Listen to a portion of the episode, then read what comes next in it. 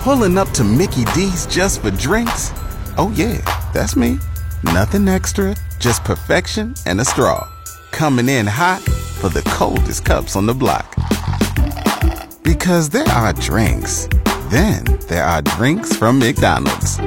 Mix things up with any size lemonade or sweet tea for $1.49. Perfect with our classic fries. Price and participation may vary, cannot be combined with any other offer. Ba da ba ba ba. Saskatchewan's number one sports talk show is on. And now, starting an hour earlier, welcome inside the Radio Octagon. This is the Sports Cage on 620 CKRM. Here's your host, Michael Ball. And away we go on this Wednesday, July 19th. I'm Michael Ball. Sean Kleisinger has been busy since 6 in the morning, so he is not going to be with me. Riding shotguns Blaine Wyland, who was over at Rider Practice, got some audio for us, and we'll play that throughout the show. It's Wednesday, and that means we'll talk to the radio voice of the Toronto Blue Jays, Ben Wagner, live from the booth at the Rogers Center just before they take on my Padres for the second game in a row. I get to rub it into him, and I get to rub it into Blaine Wyland, who's wearing his Blue Jays blue hat. The Padres actually showed up for a change and absolutely destroyed the Blue Jays nine to one. It was embarrassing for Alec Manoah. I would say, Blaine, it was a step back.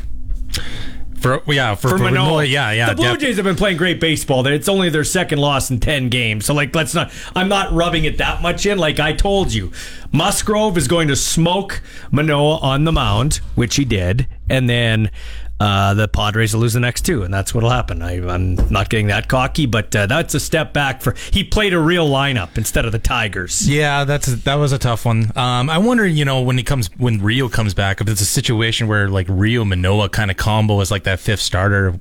You know, I'm not sure if Manoah's gonna get gonna find his his No, mojo. He's done this year, and and it sucks for the Blue Jays. Like I'm not a baseball expert, so I'm not going to sit here and tell you. But just listening to Wagner's broadcast and some of the talking heads, like you can't have a guy go out there and then every every game from about the fourth inning on, they've got to go to the bullpen right away. It soaks your bullpen, Yeah. man. So that's not a winning combination for the Blue Jays. So we'll talk to him.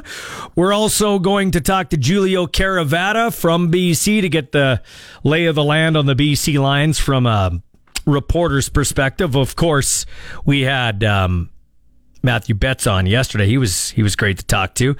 Uh, elsewhere in the world of sports, um, the FIFA World Women's Cup is getting underway. I think it gets underway like one o'clock our time in the morning, and Canada will play tomorrow night at 6:30 our time against Nigeria. We're going to talk to Kevin Holness, who's the technical director of Regina FC in town here.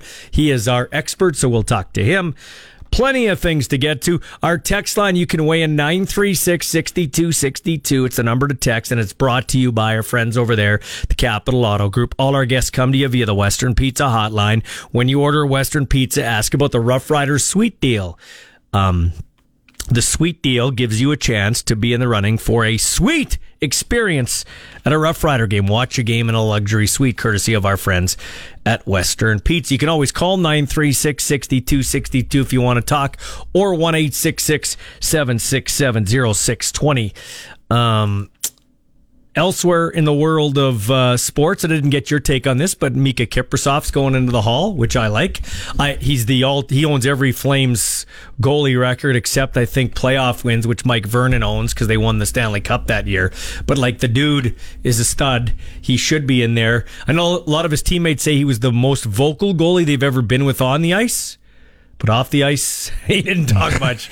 he was a recluse. Yeah, no doubt. Uh, yeah, it's kind of ironic, or I don't know if it's ironic in the sense that that day, I believe Jarome Iginla, because I was at Jarome Iginla's jersey retirement, and that was at March, I think it was March 2nd, the same day that This- Kiprusoff. yeah, it's going to be I think it's, or it could have been March 1st, but still around right the same time. Right around time. the same time. And of course, again, was back with the Calgary Flames, an advisor to Craig Conroy. They were all together on the Flames there. Now, I uh, I don't. I said this yesterday. Like Theo Fleury's, he's not. He's not in yet. I don't think in the Flames Hall, and No. he needs to be. There's- but he isn't because of the the BS we have in our world now. Just because somebody has views you don't agree with, or could be a little bit dicey, uh, vaccine or po- political views. That's the only reason Theo Fleury's not in there. Theo Fleury should be in ahead of Miikka Kiprusoff. Give me a break. Uh, but uh, yeah, so hopefully he gets in at some point.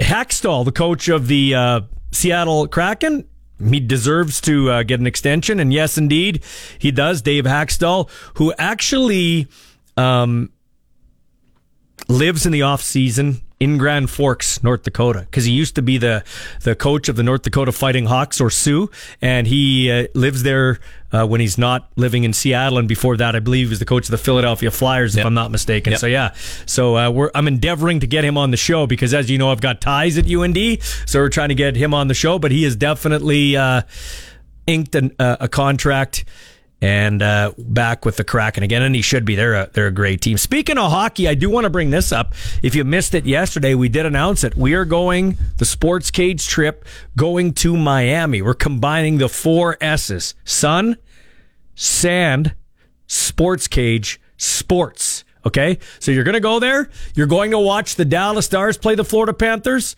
the Pittsburgh Penguins, and Malkin and Crosby. They're healthy, which they should be. Hopefully, knock on wood.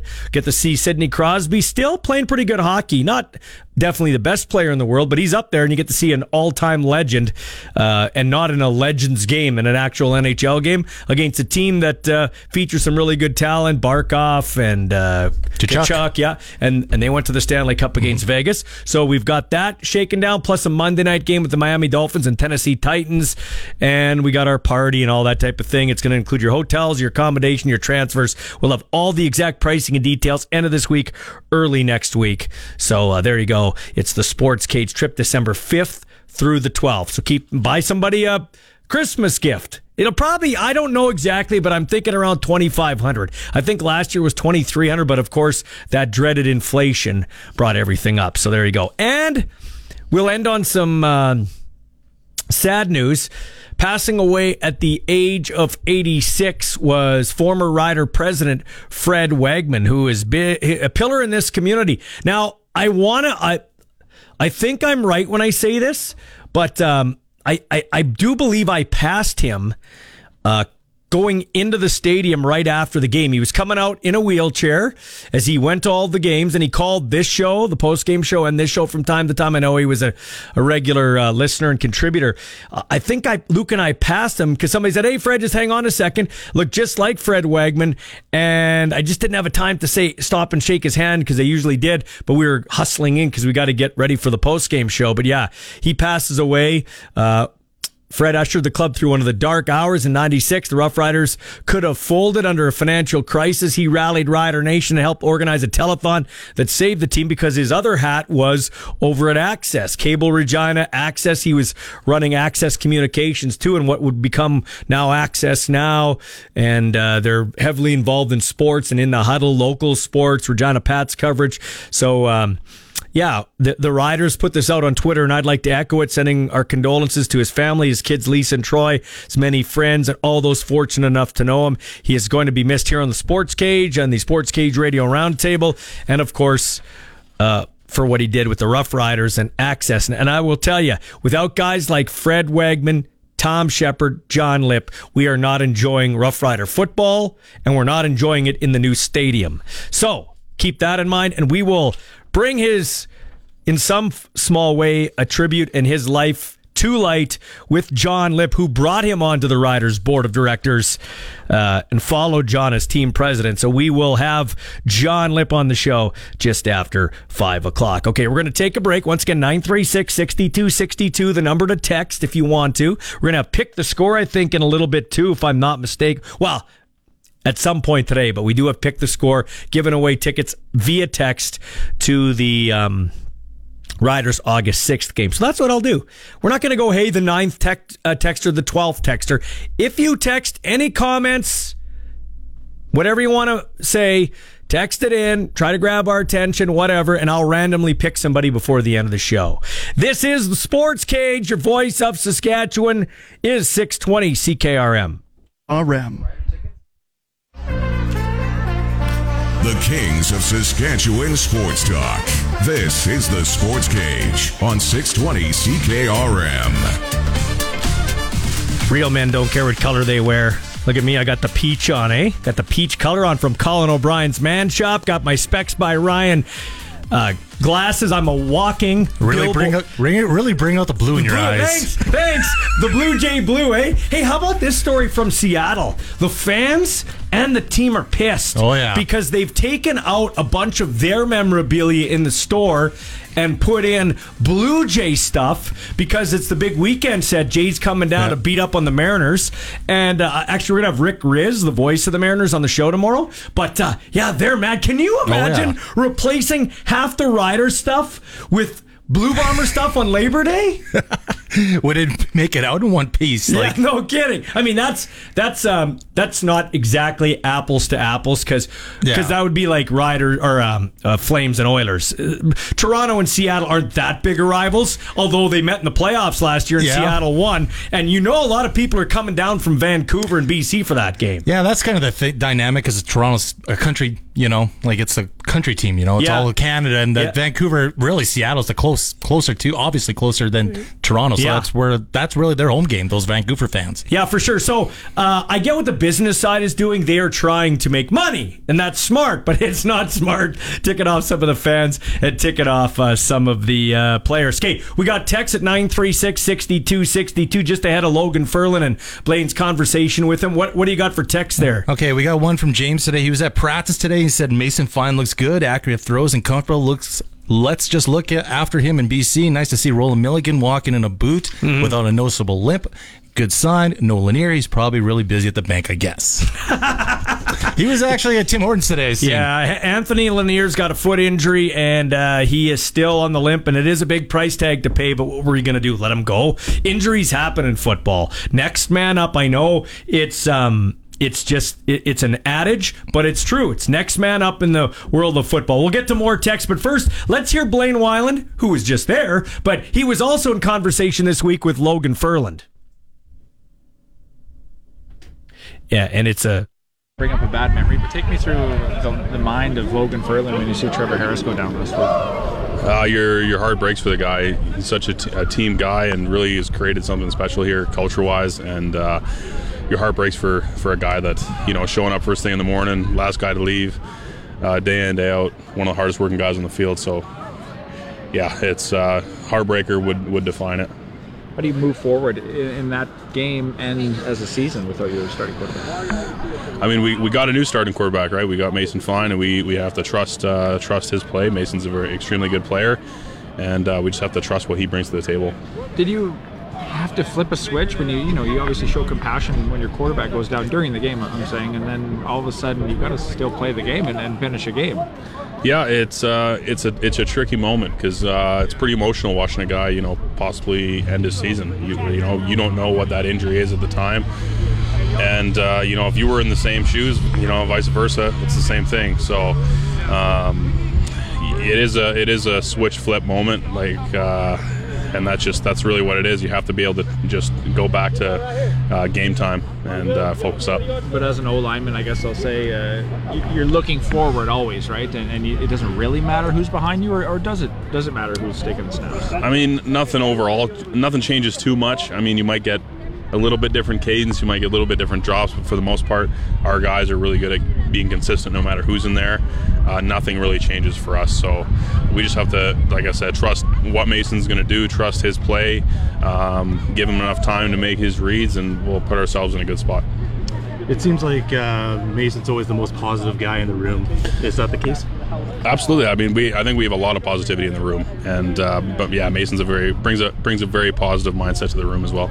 How big is it to have a guy with experience in case, of, like with Mason's situation coming in? it's huge. You know, he, he got a decent amount of playing time last year, and uh, it, I think it showed in the in the last quarter um, just how he plays, and uh, you know we were able to drive the ball a couple times. So uh, I think that's important. His the game time experience he's had, and it brings a lot to the table. What areas of his game did he grow in, in terms of improving from last year to this year? I mean, as an old lineman, I I probably can't tell you very much, honestly. I don't watch a lot of quarterback film, but uh, I think it's just going to be maturity and just it's going to the game's going to slow down a lot for him. The more game experience a guy has, the more things really slow down out there. Just the old line. Can you just talk about the, the, the challenge you guys have been facing over these last few weeks with the continuity of different guys rotating, especially that left tackle spot? Yeah, I mean it's not just O line; it's our whole team. We've been we've been dealing with the injury bugs, so um, continuity is always a big thing. We need it, but we also can't make excuses, and that can't be an excuse for having a, a sloppy game. So uh, we need to bounce back and just get together as a unit and, and fix what we need to fix. And how big does it have a guy like Brand Council back this week? It was like so far, at least today. Yeah, it's big. I mean, uh, Lofton does a great job as well, and uh, it doesn't matter who's in there. We're, we're going to play like the same unit. You guys need to play better as, a, as an O line. I, I believe so. Last game was easily our worst game this year, and we have a lot to improve on. And uh, we're obviously not going to take these guys lightly. They're they're a very good D line, and uh, we're going to approach it like we do every week and, and grind it out and refocus, and uh, just next game. Is there anything that you can do differently, or is it all just about performing on game day? Can you, can you take a different approach during practice, prep, whatnot, or is it all just? About I mean, really, it just comes down to more prep. Um, more prep as a group, I think, so we're all on the same page. Is is uh, is really the the name of the week, I think. Um, so as far as like putting the work in on the field, we're always a very hard working unit on and off the field, and we just need to continue to do that. After, win- oh, after winning so many close games, you learn a tough lesson when you lose one. It's tough. It's been frustrating too, like with close games all the time. You know, you're it just adds a, a different level of exhaustion when when you're just always finishing at the very end. So, um, you know, we have to do a better job of just taking teams away in the first half. That's uh, You're listening to the radio home of the Saskatchewan Roughriders, the Sports Cage on 620 CKRM. All right, the FIFA World Women's Cup coming up here. Um, well, over in Australia, and we're joined by our expert, the technical director of FC Regina. That would be our friend Kevin Holness. How are you, bud? I'm great. How are you? Good, man. First off, how are things on the soccer scene in Regina health wise? I imagine as good as ever. Yeah, our club is growing. Kids are uh, thriving. It's it's getting better and better every year. We're talking. You were talking about female soccer here. How is it in the uh, in the girls and women's ranks?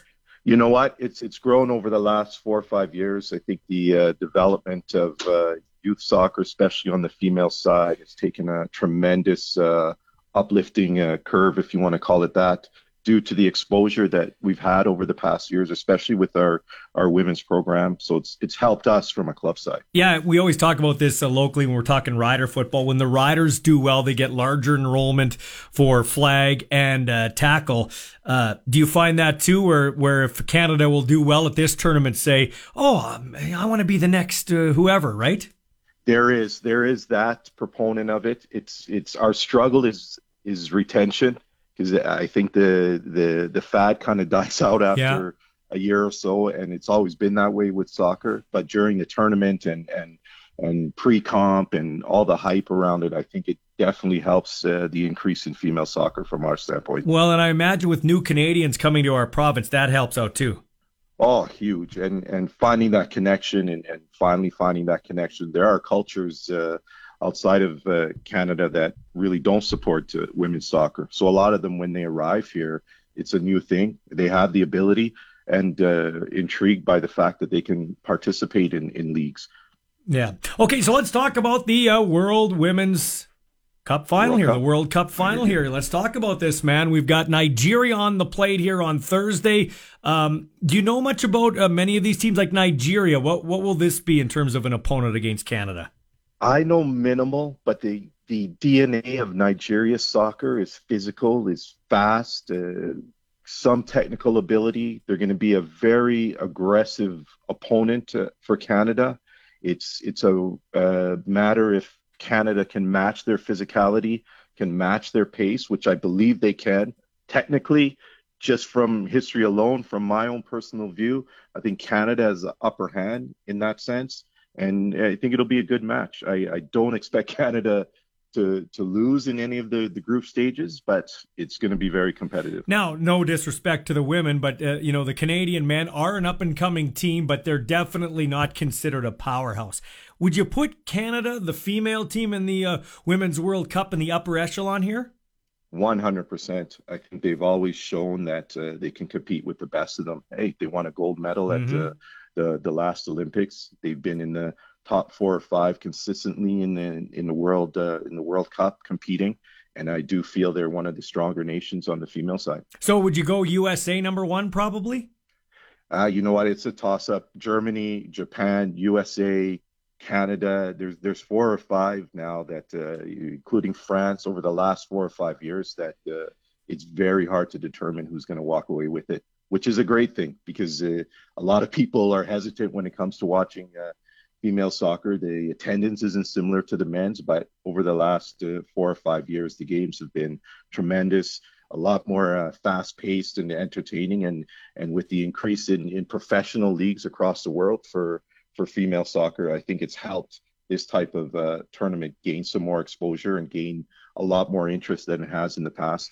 Yeah, you read my mind. We know it's huge for the men. Um, do you think it'll uh, be pretty popular here this go around, just based on what you said?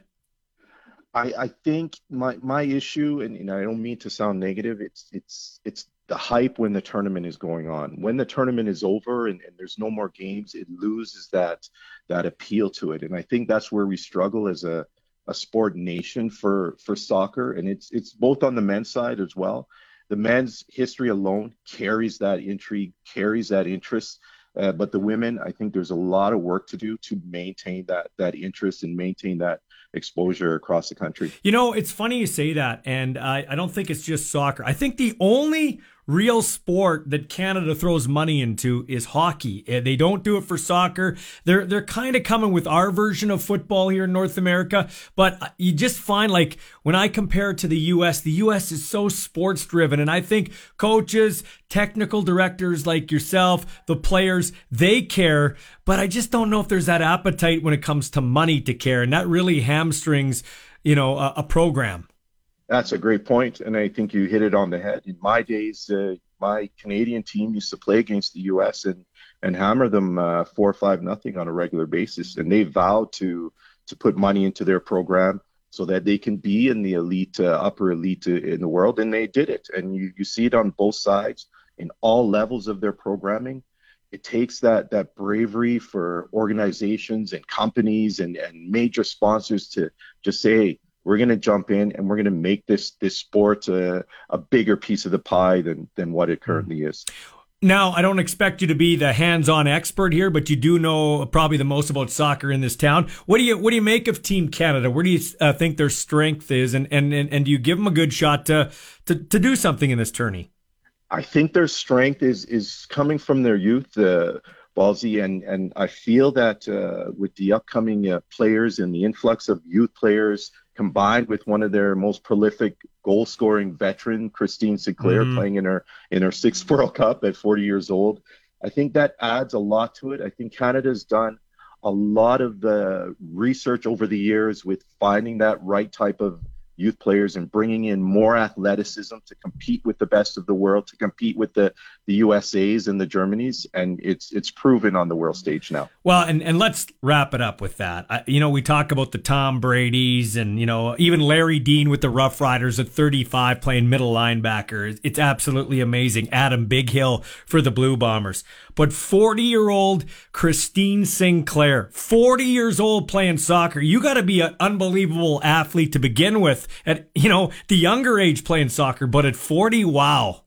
Right. You, you hear about those athletes that you listed off. It's how they take care of themselves away from the game. And I think with her, she's always been a, a, fierce competitor. She's always been a leader. She's always tried to maintain a, a really high standard in, in, the way that she approaches the game from talking to other to different folks around the country. It's just a, a different class, and, and her ability to still compete at the world stage at this age is fantastic. Kevin Holness, technical director of FC Regina here in town. Thank you for your time, man. We will uh, have you as our expert like we did for the Men's World Cup. You're our Women's World Cup expert, okay? I appreciate the time. Thank you. Nobody covers your team like our team. This is the Sports Cage on the mighty 620 CKRM. Welcome back to the show. Wherever you're listening, however you're listening, thanks for making us part of your day. I'm Michael Ball along with Blaine Weiland. Sean Kleisinger returns to his producer chair tomorrow, but uh, he was working at Tim Hortons 6 to 10 this morning, then came over, took over from Lounge because he's on holidays. Blaine's been busy doing his regular job, being our online sports writer, and of course, being our reporter down at Rider Practice. And now he comes over here and works with me, and I do appreciate that. And I appreciate you listening. 936 6262 is the number to text. Can call that number too. I know our phone's been ringing, but we've been busy with Blaine's got his, he's like an air traffic controller over there. So we'll try to get to your calls when we can, or 1 767 0620. Uh, like I said, our text line is powered by the Capital Auto Group. We're asking you to send in a text today. We will pick a, ram- a random texter for pick the score. So when you text, send in a random text, okay? But also give us your score for the game coming up here. And yeah, we'll be in touch with you and you'll be in the running for uh, a SaskTel gift card and a chance to watch a game next year in a suite you and three others. So just text us at 936 6262. Make your text stand out, but leave the score and uh, we will uh, put we'll see if we draw you and if we do, we'll be in contact with you, okay? Uh, I was joking about this in the sports ticker, Blaine. So PFF, Pro Football Focus, they do NFL grading. Uh, they did the CFL grades, and uh, Chad Kelly was number one, 93.4 from the quarterback spot. I can't argue. Pretty good. James Butler had his best game as a running back with Hamilton. 87.3 was his grade. David Ungerer III was good for Toronto. 77.1. Um, James Vaughters, Calgary cleaned up. James Vaughters had a couple of quarterback sacks. He graded at 79.8. Uh, That's the best D lineman. Micah Alway, linebacker, 81.1. Dude's a tackling machine. Uh, Robertson Daniel, best DB at 74.8. Then, of course, he's money. Rene Money Paradis booted them to a victory, unfortunately. Still got a sour taste in my mouth over that one, but he is automatic. 84.7 was his grade. And then the one that's the shocker is uh, Kobe Williams. He graded out at 91, the top special teams player. Now, obviously, it was because of tackling, but he was also on a special teams unit that didn't get anywhere near Mario Alford on the second punt return. Like uh, Cody Grace outkicked his coverage. Alford takes it and goes all the way, weaves by. All he's got to beat is Aaron Crawford, the long snapper, and he's gone for a 94 yarder. Oh, by the way, that was his second punt return touchdown of, of, the game. He also had a 65 yarder where it was no yard, so Calgary was illegally in the halo. He bounces off of everybody, goes left. They take poor angles. I don't know if Kobe Williams was one of them, and he goes for a touchdown. Listen. I am not going to sit here and pretend to be an analytics nerd. I got a life, okay? But I don't care. I watch a game by guts, a gut feel, and the eyeball test. And you do to some extent too. You cannot tell me Mario Alford isn't the special teams player of the week in the CFL. I agree 1000% on that. I mean, I, I don't understand that. I, I really would like a breakdown of the PFF system, to be honest. I mean, that's, I know it's kind of a paid subscription and that and all that, but yeah. uh, I would like the breakdown of their grading network because I have been scratching my head these last few weeks. The three toughest plays to score on in the CFL in order would be probably a blocked field goal. Okay. Coming around the edge, blocking a field goal, scoop and score. Okay. Next would be a block punt to, to block the punt, scoop and score because the ball's all over the place. And the third toughest play is punt return. It's harder than a kick return because a kick return generally, although punters do punt it this way, end over end, right? Punters, because of they want to control their direction, they'll do end over end, which makes it easier for the returner, okay? But they, they sacrifice there so they can control it and directionally punt it. But generally, all the it's a kamikaze. If anything's off a little bit, the guy's on his own returning the punt. That's the third.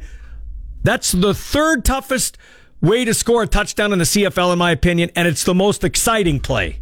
I agree that the punt is tougher than the kickoff. You can set it like with the kickoff return, you could set up your returns a lot better. You got more options with the whole field. Mm-hmm. Uh, punt return, you're really limited, and he could be tracked to the sidelines and that. So I agree a thousand percent too as well that the, it's harder to return a punt than a kickoff. Yeah, and so he did it not once but twice. Mm-hmm. Think about how great Gizmo was. Gizmo Williams is the best punt returner in the history.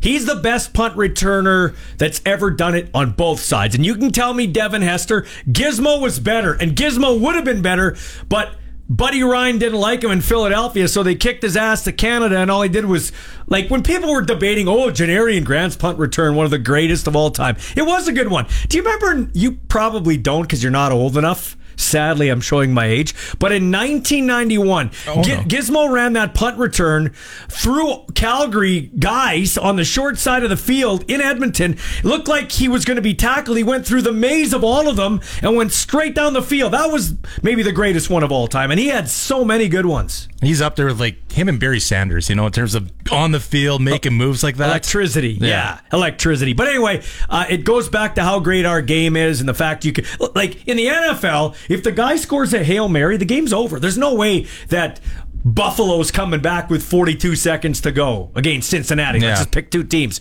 You knew as soon as Tevin Jones scored there. I even said in the broadcast, "Whoa, hold the phone." They got 42 seconds and Rene Paredes. The only thing I critiqued in that game, Blaine, I wish the Riders defenders would have held up Trey Odom's Dukes and drained the clock because he situation uh, situationally didn't know what he was doing. Yeah, we were saying that. I we were mentioned that in the press box as well. As, as that happened, like should have held him up and drained out those final. Uh, I think it was two seconds. Yeah, because they give they give you about two seconds, one thousand one, one thousand two, and that was the only thing. Like I didn't blame Tevin Jones for running into the end zone. oh zone. yeah, no, no.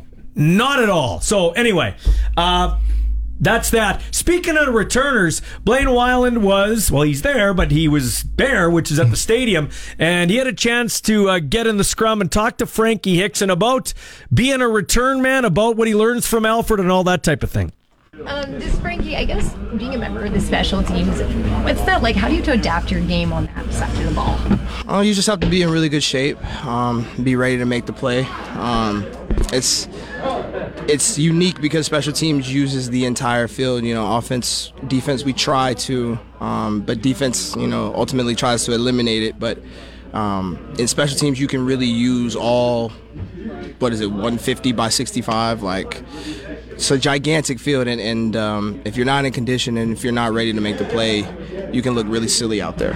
What's it like as a teammate seeing Mario be able to do what he can do? Oh, it's uh, it's a great sign. Um, I think of the the team, but you got a great guy right there, a special guy, and um, he's not selfish. He's uh, definitely team first, um, and so he deserves to to have games like that. And um, you know, he's uh, he's definitely special. He's definitely a future Hall of Famer, and um, you know, we we love to just be a part of it. What can you learn from him? I'm just uh, taking every day for uh, for what it is, and just uh, trying to maximize the reps that you get, and, and maximize the opportunities. And uh, yeah, he's uh, he's great at doing that. We saw at Calgary, obviously, started to kick the ball away from him. they Yeah. started coming to you. So Yeah. when it's your opportunity, what's going through your mind? Uh, but I got to make the play the same as if Mario were, but I got to do it the way that you know I do things, and can't uh, I can't be Mario, but uh, I can be a, a, a good version of myself and make a good decision for my team. Has this team really become battle tested for the fact you guys been in really four close games this season?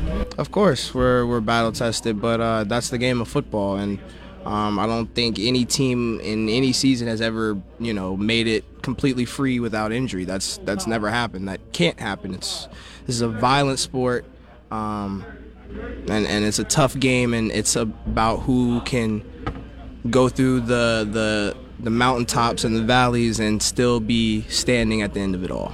Injury wise, how are you feeling? Are you looking to get yourself into a rhythm in terms of you know, as a running back? Yeah, I mean, it would be great to get into a rhythm, but it's, I mean, at the end of the day, it's whatever the team needs. Um, and, and whether that's on any of the special teams or if that's just me supporting my team from wherever I can be, I'll do whatever it takes to win.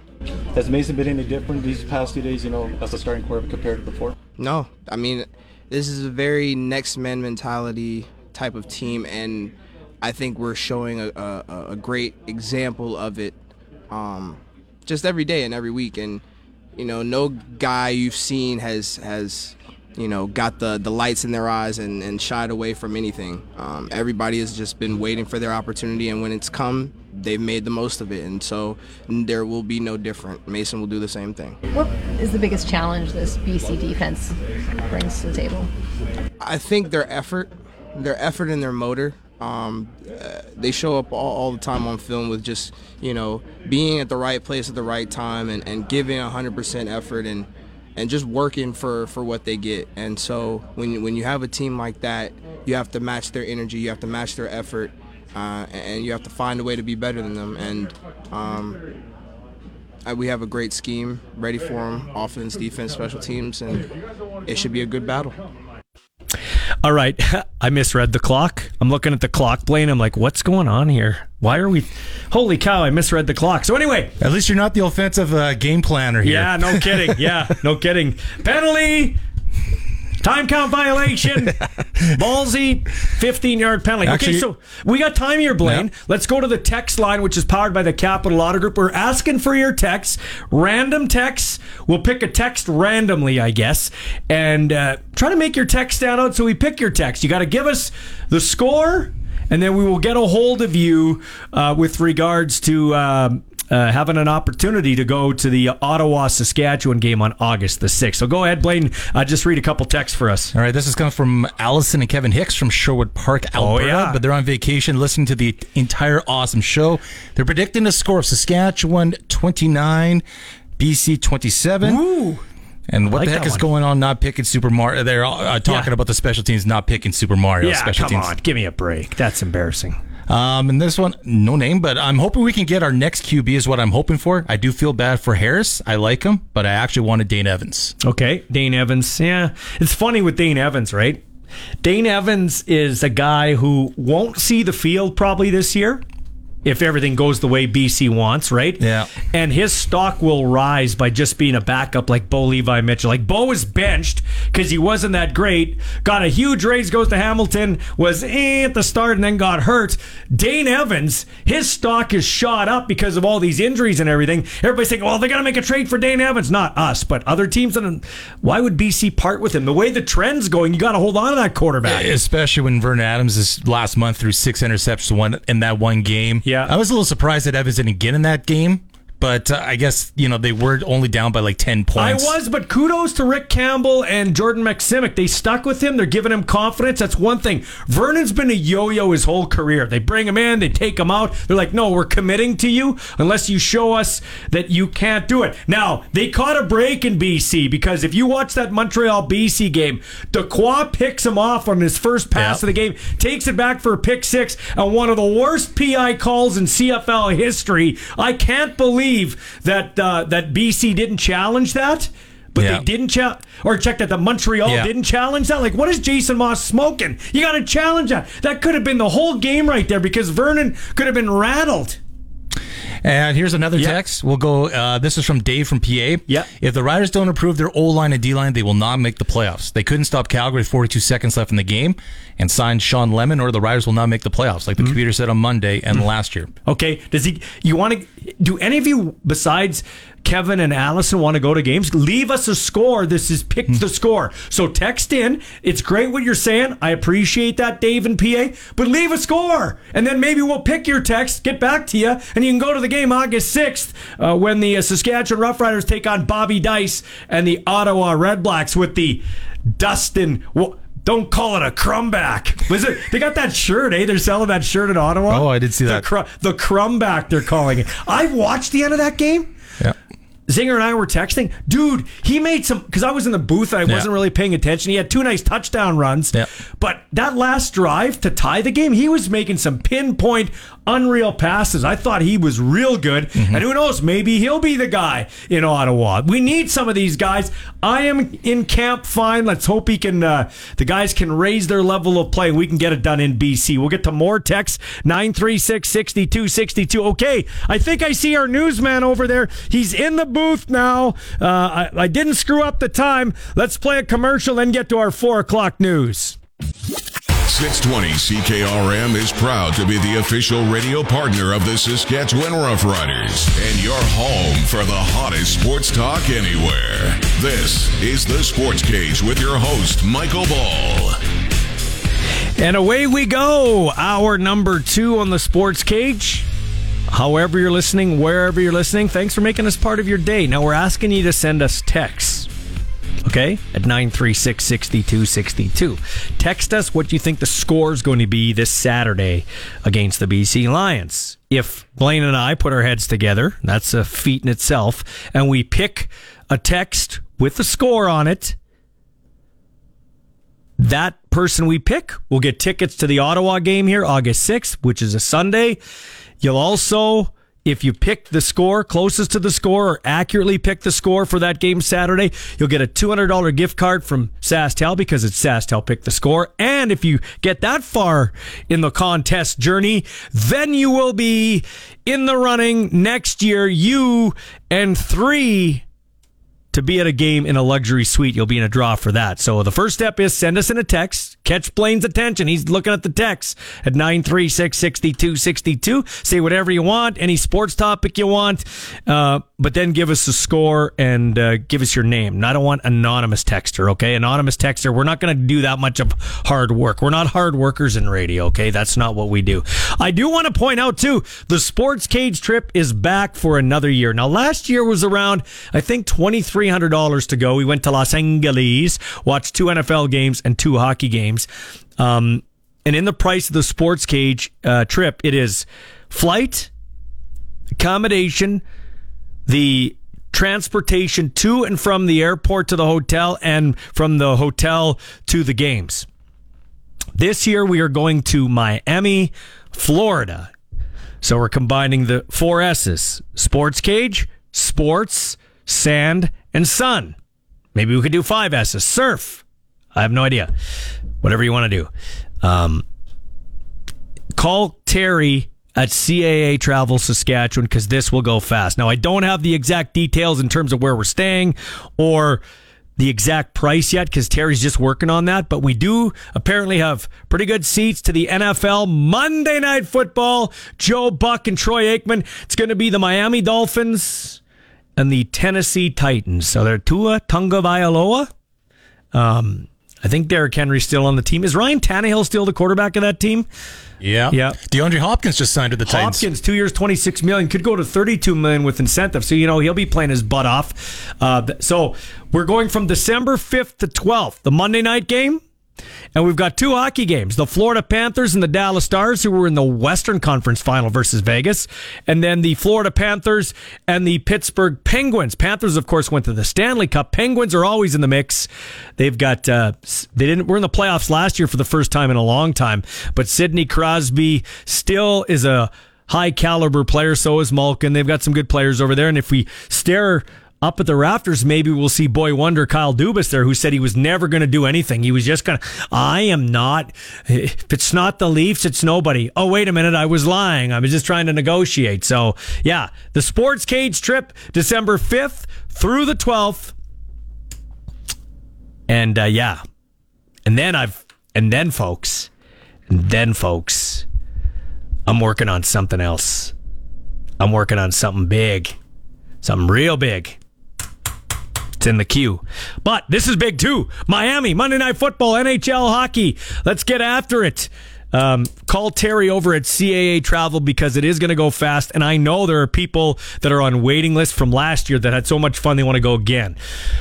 Okay, um, let us uh, hear from Coach Craig Dickenson now. And first off, he's asked about his thoughts on Mason Fine from day one to day two, calling the shots in the Riders' offense. Uh, a little sharper. Yeah, looked like he was a little more in command of the huddle.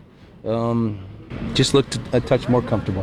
Yeah, we got to handle their defensive line. They got a really good defensive front, and they got a good secondary as well. So offensively, I think we got to play one of our best games, and we got to take care of the football, and we got to try to create some turnovers when we're on defense. Are you challenging that defensive line this week? They haven't really gone a little bit. Yeah, we think we can do better. I did. I did put up some stats this morning, and we know um, we've got to improve in terms of, of protecting the quarterback and getting after him. What makes Mario Alford so dynamic? He's got great football IQ. He really understands the scheme and he understands blocking leverage. And then he's got, you know, he's got pull away speed. Once he gets in the open field, he's he's tough to catch. You've seen a lot of returners as a special teams coordinator. What separates him from some of those other guys? He's already Yeah, Riders just leader in I think speed. I, I hated coaching against him. That's why we went out and got him. Like I, like, I want him on my team. Um, and his knack for getting it in the end zone. He really has a knack for if he's close, he scores. And um, it's been a pleasure coaching him. Hard worker, shows up early every day, and just a great guy to have around. How much more important, or, or what is the difference between speed and elusiveness when it comes to a guy like that? Yeah, it's you can be both. Yeah, but a lot, a lot of times you're one or the other. Uh, he's got both. Um, uh, we use we use the term short area quickness. He's got that, and we also use the term uh, he's got track speed or long speed. He's got that as well. So he's he's a good one. What's your read on Amari Henderson and what he has brought to this team over last Yeah, good player, uh, Rob. This is his second year, and he's taking that second year jump. So um, he's been one of our best best DBs for sure in the start. What have you seen him do in terms of making that jump? What's what's I think he understands the game better. You know, it's not the first time he's seen route concepts. It's not the first time he's seen the motion, and I think he's gained a lot of confidence. And that that in and of itself has probably been the difference between Amari of this year and Amari of last year. What do you see from him as a person? Great guy, great guy, team first dude. He, you know, he's been battling injuries just like a lot of them have, and he just keeps playing. And he doesn't say much, but when he when he talks, his, his teammates listen. He's got he's got a lot of respect in that room. How's Lake Corte Moore performed early in his? Okay, he, he's he's tired right now, you know, because he's a rookie and it's a lot of stuff going on for him. But he's done what we expected him to do. We expect him to improve as the year goes on and give us a little bit more. But I'm I'm pleased with where he's at. Is there a chance that maybe Brett doesn't play this week? You put Campbell in in order to rest him for touchdown Atlantic? No, there's not. Brett's still gonna Brett's gonna play unless he does something silly between now and day four. Playing four tight games to start off the season does that make kind of become a grind both physically and mentally?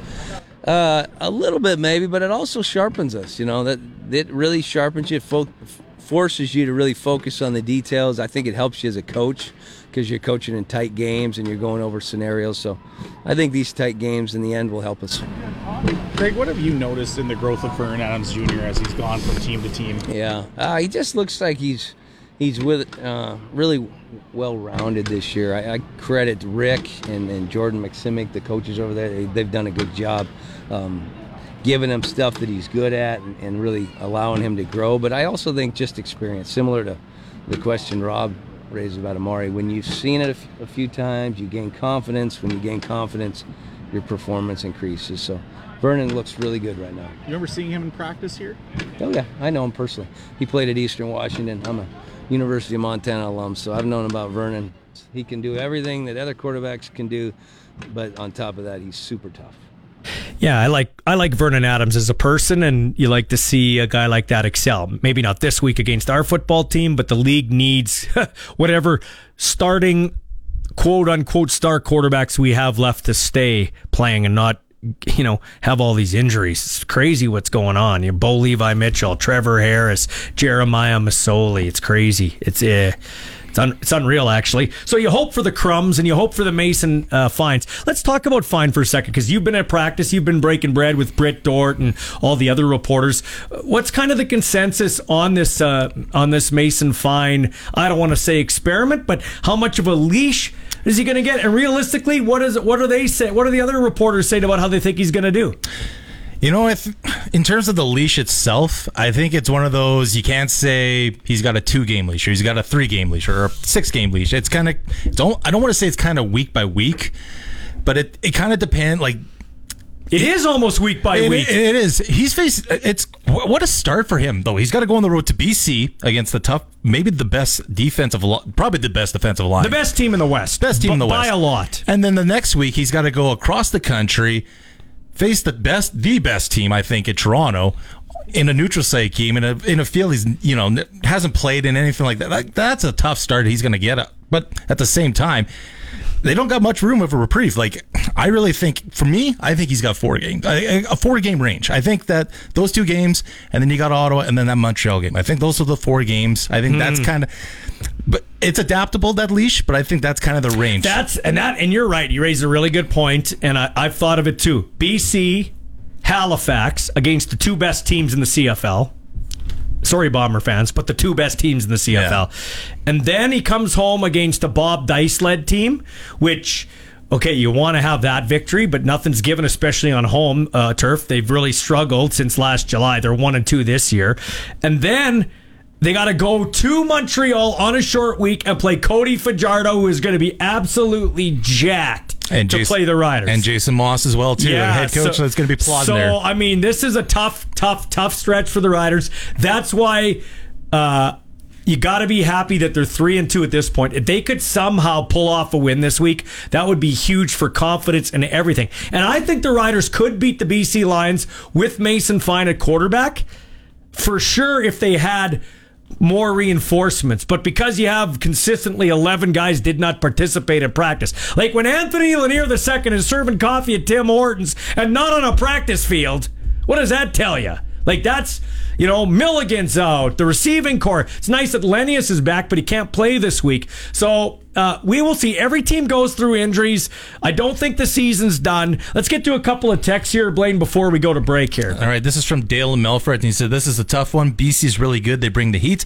Unless we play better in offense, I don't think the Riders can keep up with Harris. Mm-hmm. I believe we'll keep it close with Fine. It's an unknown, and he's going to say the, his prediction for the final score is thirty to eighteen for BC. Okay, I, I, I can buy that. I, I think it could. I could see the scenario where it's close, and then BC pulls away at the end. Kind of like week two against yeah, Winnipeg. Yeah, yeah, yeah. Got another one? Uh, do you want two more or one more? Two more. Two more. Okay. Uh, uh, I don't got a name for this one. The prediction was 25-21 Riders, and the caller or texter asked, "Please ask Coach, Coach Dickenson why Picton isn't being used more. He made a lot of plays when he gets a chance to be involved." Okay. And I know that I already know the answer. They like him as the, the Swiss Army knife to put him in different Yeah, spots. yeah, that's That- right. that- That, that's that'll the be their an, that'll be their answer. And you got one more there?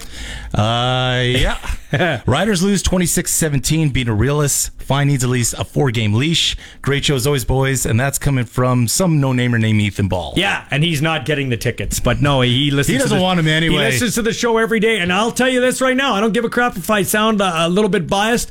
That kid's got a good head on his shoulders, and he has done a lot to to flip his roommates and teammates. Um, Viewing style. They are all CFL fans. They're following guys on Instagram and teams and everything, and that's awesome. I'm uh, kudos to Ethan for wear, uh, waving the CFL flag down south. All right, uh, we'll be back with more of the Sports Cage in a moment here on 620 CKRM. Where Saskatchewan sports fans come to talk. This is the Sports Cage on Sports Radio 620 CKRM. Welcome back to the Sports Cage, 936 6262, our text line. You can also call that number locally or 1 767 0620. Let's head out in the Western Pizza Hotline if we can before we address a couple more texts. John Schmidt joins us. John, the Habs fan. John, how are you, bro? Not too bad, bro. How you doing? Good, man. What's up? Well, you know, Ballsy, um, I think that uh, they're going to do okay in BC. I, I don't know if they'll win, but I think they're going to show a lot. They got a lot of heart. The only thing is, with that receiving core BC has, they can't play like they did against Calgary and leave guys wide open. Yeah. Well, the problem with what happened. The problem. they, will get they'll get fifty points scored on them in, in no time. Yeah, the problem, John, uh, with regards to the secondary is they had a couple of injuries. They had to move guys around, and there were some communication busts, in particular on that touchdown to Hakunavanhu, where he's wide open in the end zone there. They had three safeties in in that play, as Luke described, to guard against that, and they still got beat. So there was some, some communication busts. And of course, uh, what what hurts the Riders? Uh, the best friend of a secondary is a great pass rush, and the Rough Riders haven't been able to get home. Pete Robertson did well. I thought Cox Jr. affected a couple of plays. He forced that interception that Deontay Williams got. But other than that, the Rough, Rough Riders need more consistency up front. I agree one hundred percent. Yeah. Ballsy, but uh, you know what? This is Mason Fine's uh, chance. You know, I mean, uh, he went deep on that pass to Tevin Jones, and Yeah. it was about time because you know we were nickel and diamond underneath all you know all the short stuff because they weren't giving us much, and they were keeping us honest. And he went down and uh, and found that, and I like his arm, and I, I want to see some more of that because I think uh, we can exploit them a little bit. Yeah, he's got a good arm. He's accurate and he can move a little better than Trevor Harris, although Trevor's done a good job with his legs this year. Unfortunately, that last run ended his season. But yeah, Mason Fine, if you remember in that game, and I know you do, Johnny slipped away from the rush, ran for 24 yards. And this guy, everybody's been picking against him for his whole life. Uh, didn't have much coming out of uh, Oklahoma State in terms of. Uh, college interest, went to North Texas, the green, uh, for, what are they called, Blaine? I think the mean green. I Mean green, yeah. So he, it's appropriate. He's wearing green in professional football, um, and, and I think the kid, this is his time. You're right, John. If he, if not now, when? Like, if he doesn't show it here over these three, four games, however long they give him to prove it, then, and I think that he needs that kind of sample size. If he doesn't show it, then then he's done in Saskatchewan as a starting quarterback.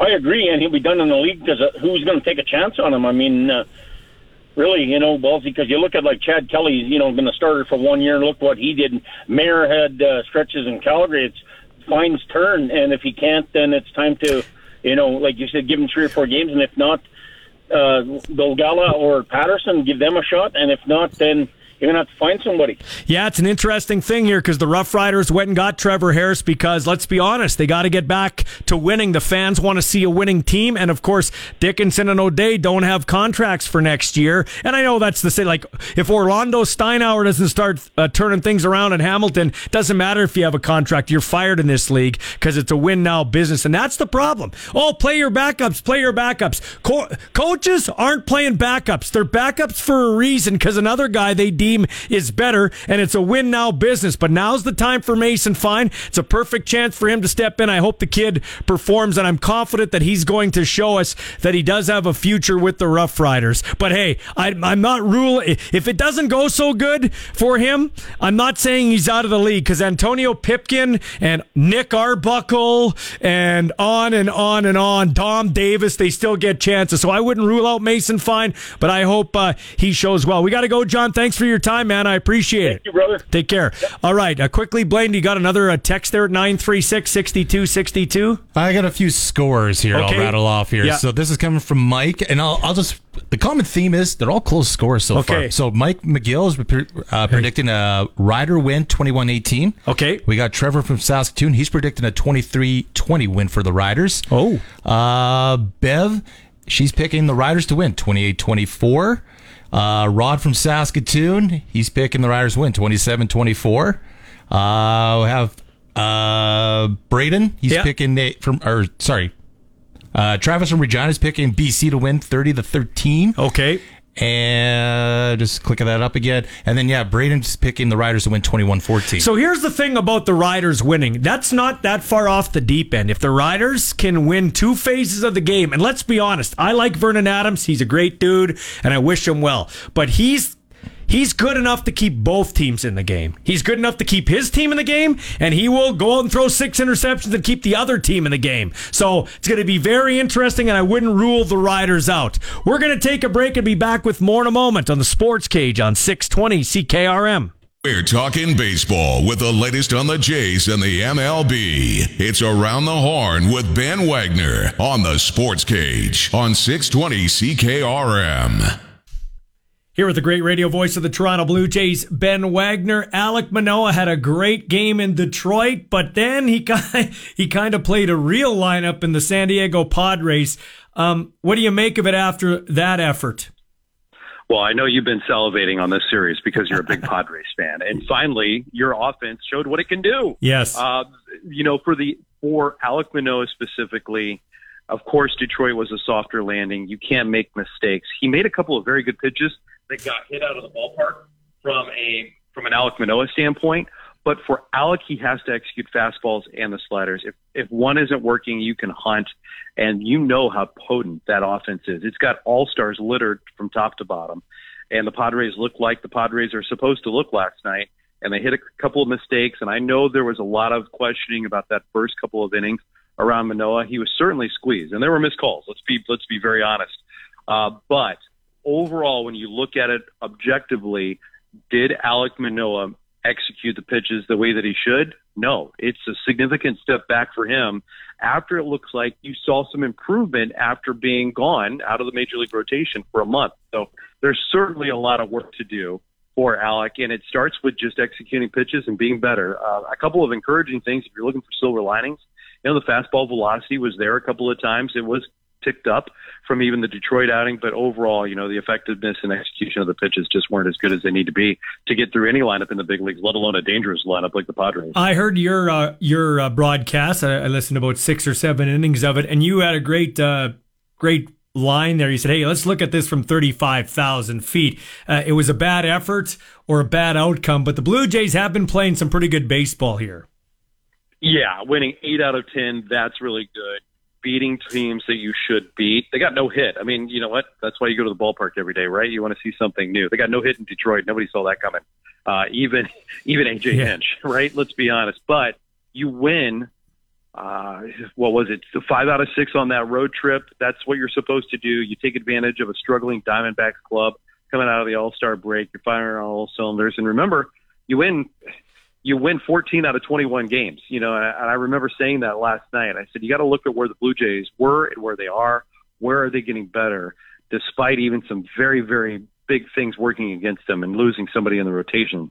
How they navigated through the month of June is still beyond me, and that's a credit to the guys down in the bullpen and the rest of the rotation too. That was asked a lot to sh- to pitch on short rest, knowing they had to cover a ton of innings. Uh, this is about the best case scenario that the Blue Jays could have walked out of June and early July.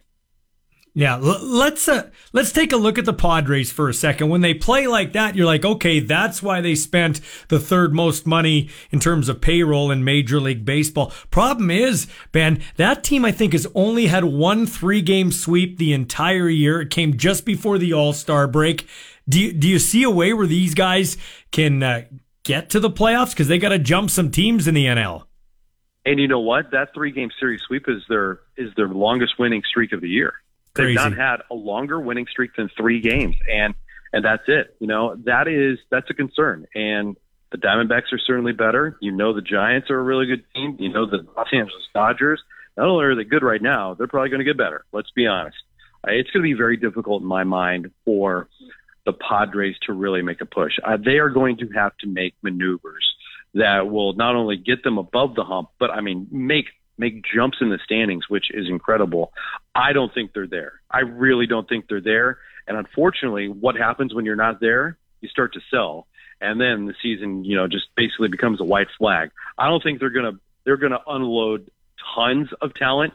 You, the Padres are still drawing extremely well. There are reasons to go watch them but there are going to be valuable pieces that they could cash in on for the future, both prospect wise, and you might even get some major league talent in return for Blake Snell, for a Josh Hader. I think there are a couple of pieces that are certainly on the trade block for the Padres. Interesting matchup on the hill today. You got the timeless Yu Darvish against Jose Berríos. That should be a good matchup on the bump. Oh my gosh. When the pitching probables came out for this series, I was very, very excited. I get geeked up about the old school pitching matchups, you know, going in Mhm. and how guys fall. Yu Darvish, Jose Berríos, and Jose Berríos has saved the bacon. We were talking about the rotation and what they were able to do. His consistency this season for the Blue Jays is really paying off. I thought he was the most important pitcher going into spring training. Uh, would he be able to bounce back? What kind of performance would he be able to have for the Blue Jays? And he has certainly been electric at times and very stable almost all the way through the season for the Blue Jays. Everybody's had a hiccup. Everybody will have a hiccup, uh, whether it's a starter, reliever, offensive player. Everybody goes into slumps. But Jose Berríos, for me, has been tremendous. The return of his fastball and the life on the sinker has been paramount to his success. It's upticked in velocity. It's got amazing life, and that makes the slur that much more dangerous. Not only because guys have to sit on the fastball and wait for it, but also he's added bite to it. And the, the difference in velocity has been a huge separator for Berríos and his success. Tell you what, that is the craziest thing about the Padres. Their pitching has been real good. Like their starting pitching has been excellent. Um, the bullpen, or at least the middle relief to, to get the Hader, has not been great. And then they leave a lot of runners in scoring position. But you look at Musgrove yesterday, man, that guy, when he's throwing like that, he's hard to hit. And uh, Blake Snell having uh, Tampa Bay like Blake Snell results. Yeah, he looks like the young Blake Snell again, doesn't he? That's why I certainly think he can get a king's ransom if he ends up on the trade block.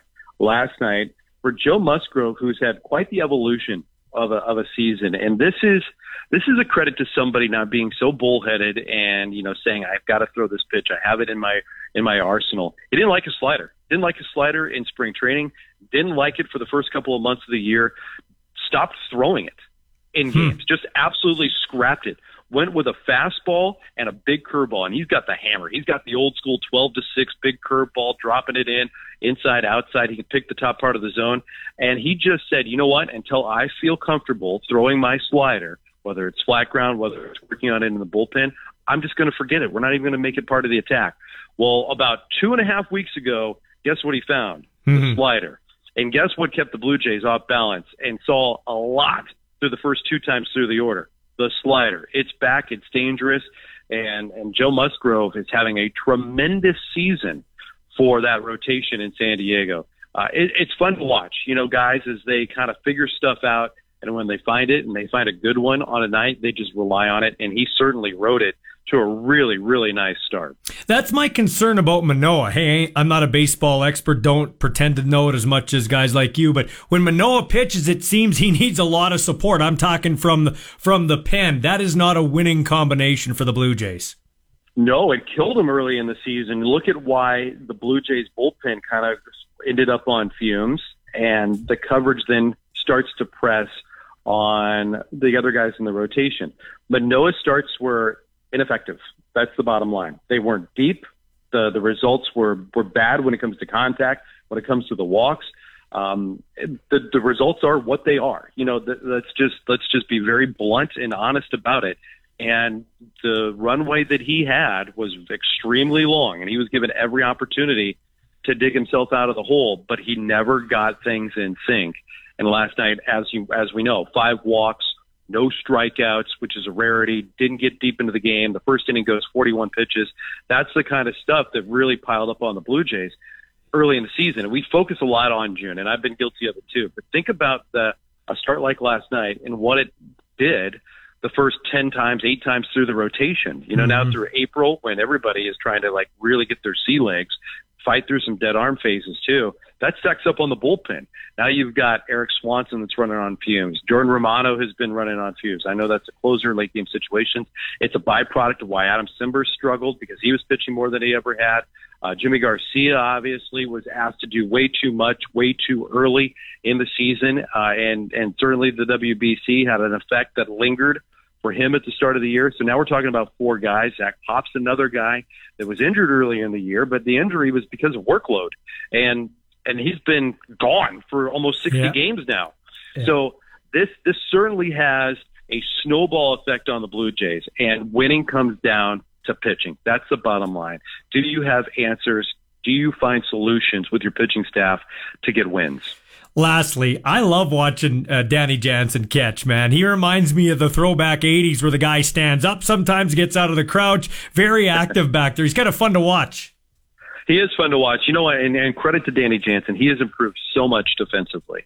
And he's going to be relied on a lot. Alejandro Kirk is not hitting. Alejandro Kirk's in the major leagues because of his bat to ball skills. That's the bottom line. Mhm. He's a good receiver. Metrics tell you that he's a good receiver, but he really doesn't throw well. He doesn't block that great. He's a good receiver, and they have to pick their spots when Kirky goes behind the plate from now on. But if he's not hitting, you have to play Danny Jansen because he is hitting. He's getting the ball in play and he hits with authority. And when he is doing things on both sides of the ball, he's an elite catcher. He is certainly a standout backstop in the big leagues. And his and really his his blocking has always been very very good. His his throwing has been improving even at the big league level over the last four plus seasons, and his receiving metrics are improving too. And this is such a massive thing in the game right now. That's a reason why he was placed behind Alek Manoah last night. Uh, the bat, sure, but trying to work and build confidence and the presentation is one of the things that I talk with the coaches about and why they feel so confident when Danny is back there. It's because it's the mannerisms, it's the pep talk in between pitches, it's getting that glove out there with some authority, letting the guy visualize where not only to throw it, but where the catcher wants it. And that has just as much to do with conviction in pitches for a lot of the Blue Jays. And we've heard Chris Bassitt talk about it. We've heard Alek Manoah. We've seen the Yusei Kikuchi turn around. And the Blue Jays give a lot of credit to Danny Jansen behind the dish being able to do that. The great radio voice of the Toronto Blue Jays, Ben Wagner, with Around the Horn. Thanks for your time, man. I appreciate it. My pleasure, Michael. We will chat next week. It's time to step into the radio octagon. You're tuned to the Sports Cage on Saskatchewan Sports Radio, 620 CKRM.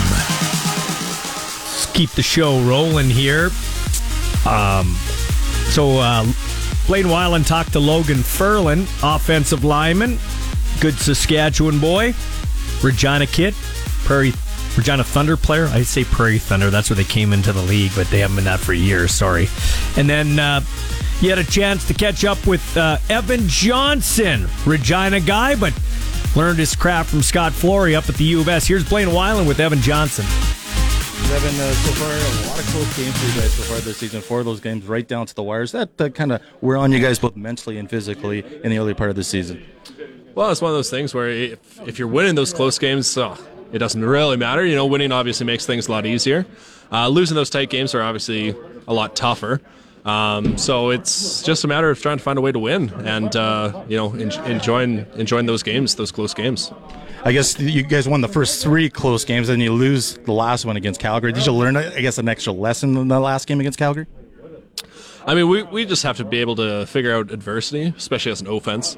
Uh, we have to be able to kind of find our rhythm even when we're struggling. So, you know, the the defense and the special teams played really well last game, and the offense kind of uh, had their moments of sputtering. So we just have to be able to find ways in order to you know string drives together and move the ball downfield.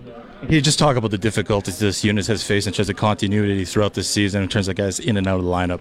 Yeah, I mean we we haven't had the same lineup since week two, so.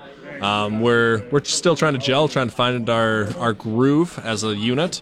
We're doing all the right things, you know. We're coming in early, staying late, all that sort of stuff. So it's uh, we're just going to stay the course, and it'll it'll figure itself out here. It's kind of difficult to kind of the t- two spots to be uh, kind of rotating guys in. It's the center and the left tackle as well. Yeah, I mean it's it's tough to be having different guys at any position on the offensive line there. So we're like I said, we're doing the right things. We're building that good culture in the room, and uh, we're looking to be a little more consistent. Just your thoughts. It's, it's uh, in terms of communication. What's your thoughts about the communication in terms of the old line, especially with a lot of those uh, guys rotating in and out of the lineup? Yeah, you're talking as far as just uh, communicating side by side and making points and stuff like that. So, uh, you know, we, we've got Bandy in center there. He got some experience last year as well when Dan went down. So he's he's got almost a full season under his belt, you know, starting at center there. So uh, he's making he's seeing things properly. He's making the right points, and we're just having to make sure that the whole offensive line uh, is able to hear that and echo that out. Of course, the crowd noise in today. Uh, does that help in terms of you know leading up to the matchup with BC? And are you guys expecting a lot of that crowd noise coming up on Saturday? I mean, you know, whether we're expecting it or not, we have to be prepared for it. So uh, we're we're going to have games down the stretch where crowd noise is an issue. So uh, you know, chance to get it in early uh, definitely helps. And if we have to use it in BC, so be it. Just want to get your thoughts about uh, Mason. You know, this week now as the starting quarterback. Any difference in terms of you know last week in terms of you know before when he was like the number two guy? I, I mean, obviously, having Trevor in the huddle is, you know, having Trevor in the huddle. He's he's got a lot of experience, uh, and you know, we love having him around. So Mason is doing a really good job of stepping up. I thought he stayed really composed, finishing off the game last week there. So um, he's, you know, he's he's got starts under his belt too. So it'll just be a matter of, uh, you know, keeping him upright, protecting him, doing a good job, and uh, like I said, he does a good job of keeping himself composed. So I'm not worried about that at all. And how big is it, and how luxurious is for guys for you guys to have a guy with experience as the backup? Uh, absolutely. I mean, there's there's no substitute for experience, whether it's football or you know any other kind of work. So uh, having that experience. Uh, goes a long, long way. All right. Thanks a lot, Evan. Yeah, thanks so much. That's Evan Johnson with our own Blaine Weiland. Blaine's in studio here. Sean was working all day, so he is off now. Labor loss.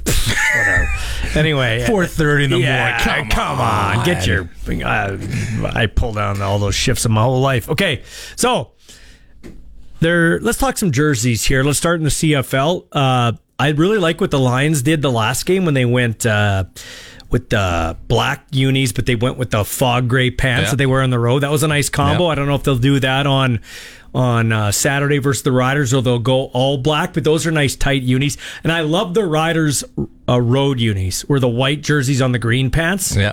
I don't like the all pickle look. That I'm not a big fan. I, I hope they'll change that if they do something next year, like change that whole thing. I think they should have white pants at home. Or even like the back in the day when they had the silver pants. Yeah. Well, and back, and you raise a good point, and it ties in nicely, Blaine. It's almost like you read my mind. You did, and we also talked about it before we went on the air. So the riders back in the day, and those in, in that day, the Kent Austin, the Jeff Bentrim, the whatever, they had the silver pants, they had the gr- the green helmet, and they had the rider logo with the wraparound. Yeah. It went around the helmet, much like the Seattle Seahawks, who are going back to their retro Seattle Seahawks. Like they broke in the same time as the Bucks. The Buccaneers went with the creamsicle. They're going with the creamsicle retros. Okay, mm-hmm.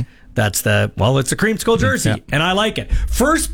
First person you think of when you think of the Tampa Bay Buccaneers creamsicle uni is For me, Vinny Testaverde. okay. Mine's a big Doug Williams uh, former Redskin quarterback, but he was Yep. with the Bucks first. Steve Young was there in that Yep. jersey, and James Wilder Sr. He was a running back with the Tampa Buccaneers. Uh, now the Seahawks are going to go to their their bl- the blue with kind of the emerald green, and they're going to have the wraparound like Yeah. the old silver helmets. So who do you think of when you think of that uni? Cortez Kennedy. It's a good one. He's dead now. Hard to believe. Yeah. Uh, the Ba- I think of the Boz. Yeah. But yeah. but even more than that, I'm a little older than you. I think of Steve Largent, the great number 80, the great rec- 80 or 89. I can't remember. Yeah. The great 80. He was 80. Steve Largent. He went on to be a senator. Uh, he was a great, uh, great uh, receiver with Mm-hmm. Oh, yeah. Jim Zorn, former Blue Bomber coach, the lefty. Yeah. Yeah, that's what I think of. Yeah, Chris Warren's another guy I think of. Those, Yeah. those are like their the AFC jerseys. I think of those jerseys. I think of the Seahawks back when they were in the AFC. And, and and I also think of Curt Warner before Kurt Warner. Yeah. You know, Curt Warner, the running back, not Kurt Warner, the grocer, uh, the grocery Yeah. clerk, and then the uh, Iowa barnstormer, and then the Hall of Fame quarterback. But Curt Warner, the running back. So Mm-hmm. Yeah. yeah, it's cool. Anyway, nine three six sixty two sixty two. Send us a text. Tell us what the score is going to be for the Saskatchewan Roughrider game versus the uh, BC Lions. And if we pick your text, you'll be off to see the game on August the 6th when the Ottawa Redblacks come to town. Coming up next, we're going to take a trip down memory lane with John Lipp as it relates to former Rider president Fred Wagman, who's just passed away recently at the age of 86. This is the Sports Cage on 620 CKRM. Sports talk lives here. Welcome to another hour of the Sports Cage with your host, Michael Ball. And away we go, the final hour. We'll uh, make our draw for the pick the score from the text we've received.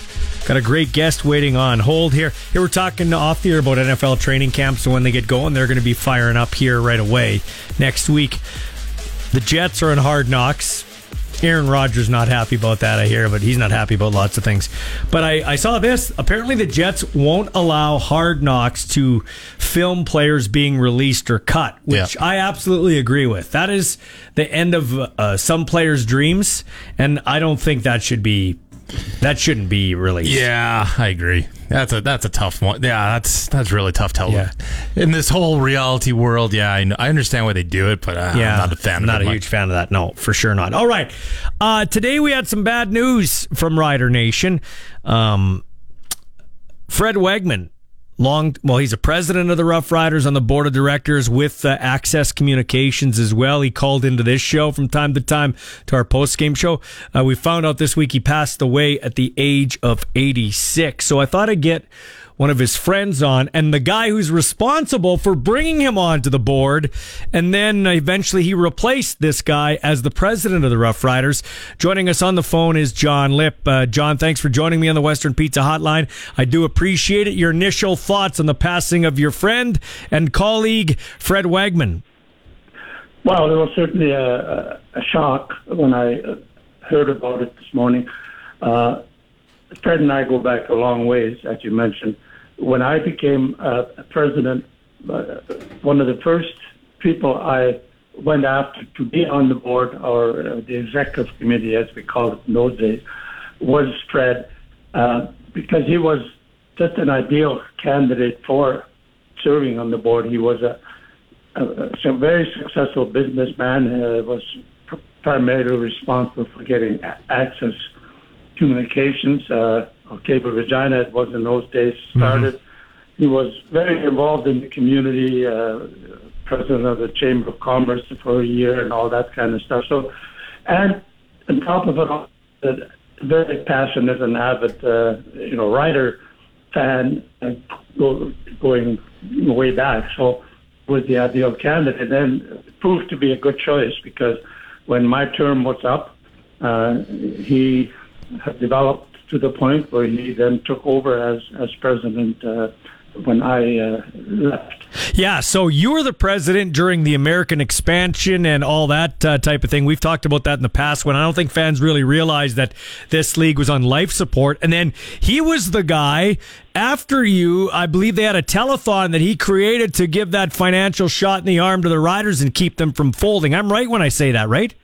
Absolutely. Uh, again, people uh, nowadays don't realize how precarious uh, the riders financially were in um, in those days. That was in in uh, in uh, ninety uh, Six, I think. 96 and Yeah. ninety seven. Yeah. and uh, we were we were very close to to uh, uh, really having to fold up. That's how bad it, it was.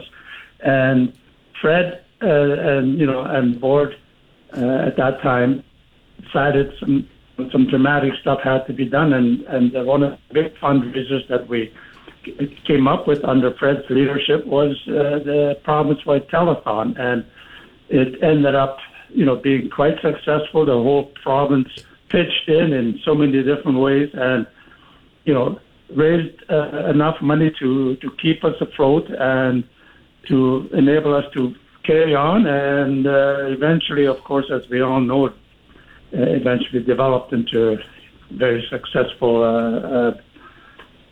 Business enterprise Yeah. and, and football operation. It's really the uh, it's really at least in terms of the brand and everything like that. It really is the flagship of the CFL. If the the league want the league needs the riders to do well because rider fans travel everywhere. They boost the uh, coffers at the stadiums, including their own, and they boost the. Uh, the ratings for sure, and that's uh, that's undoubtedly the case. I wonder if you guys, uh, I know you guys were tireless workers behind the scenes. Yourself, Tom Shepard, uh, Fred Wagman. Do you guys ever, uh, you know, sit and talk before he passed away? Obviously, here just recently. Did Did you ever sit and talk about? Holy cow! Like, look at this stadium we're sitting in now. Exactly, and and how successful we got money in the bank. We got the best uh, stadium in in the country. Uh, we've got an amazing uh, fan base that is second to none. And uh, yes, we certainly say, and, and we we always say, you know, we came pretty damn close to uh, not surviving uh, in those days. It was really that close. Hey, give Yeah, me, we, uh, give me a, give me, give me something as it relates to Fred Wagman. What made him a good? Like he's a fan. You're a fan. Uh, Tom Shepard's a fan. You don't have to. The, the uh, give a crap factor is always going to be there, as I like to say. You guys cared that much. That's why you rolled up your sleeves. But what made Fred Fred Wagman a great president and uh, businessman? Well, he he was a, a hard worker. When he set his mind to something, like most successful business people, he get a plan and he would go after it and work hard at achieving it.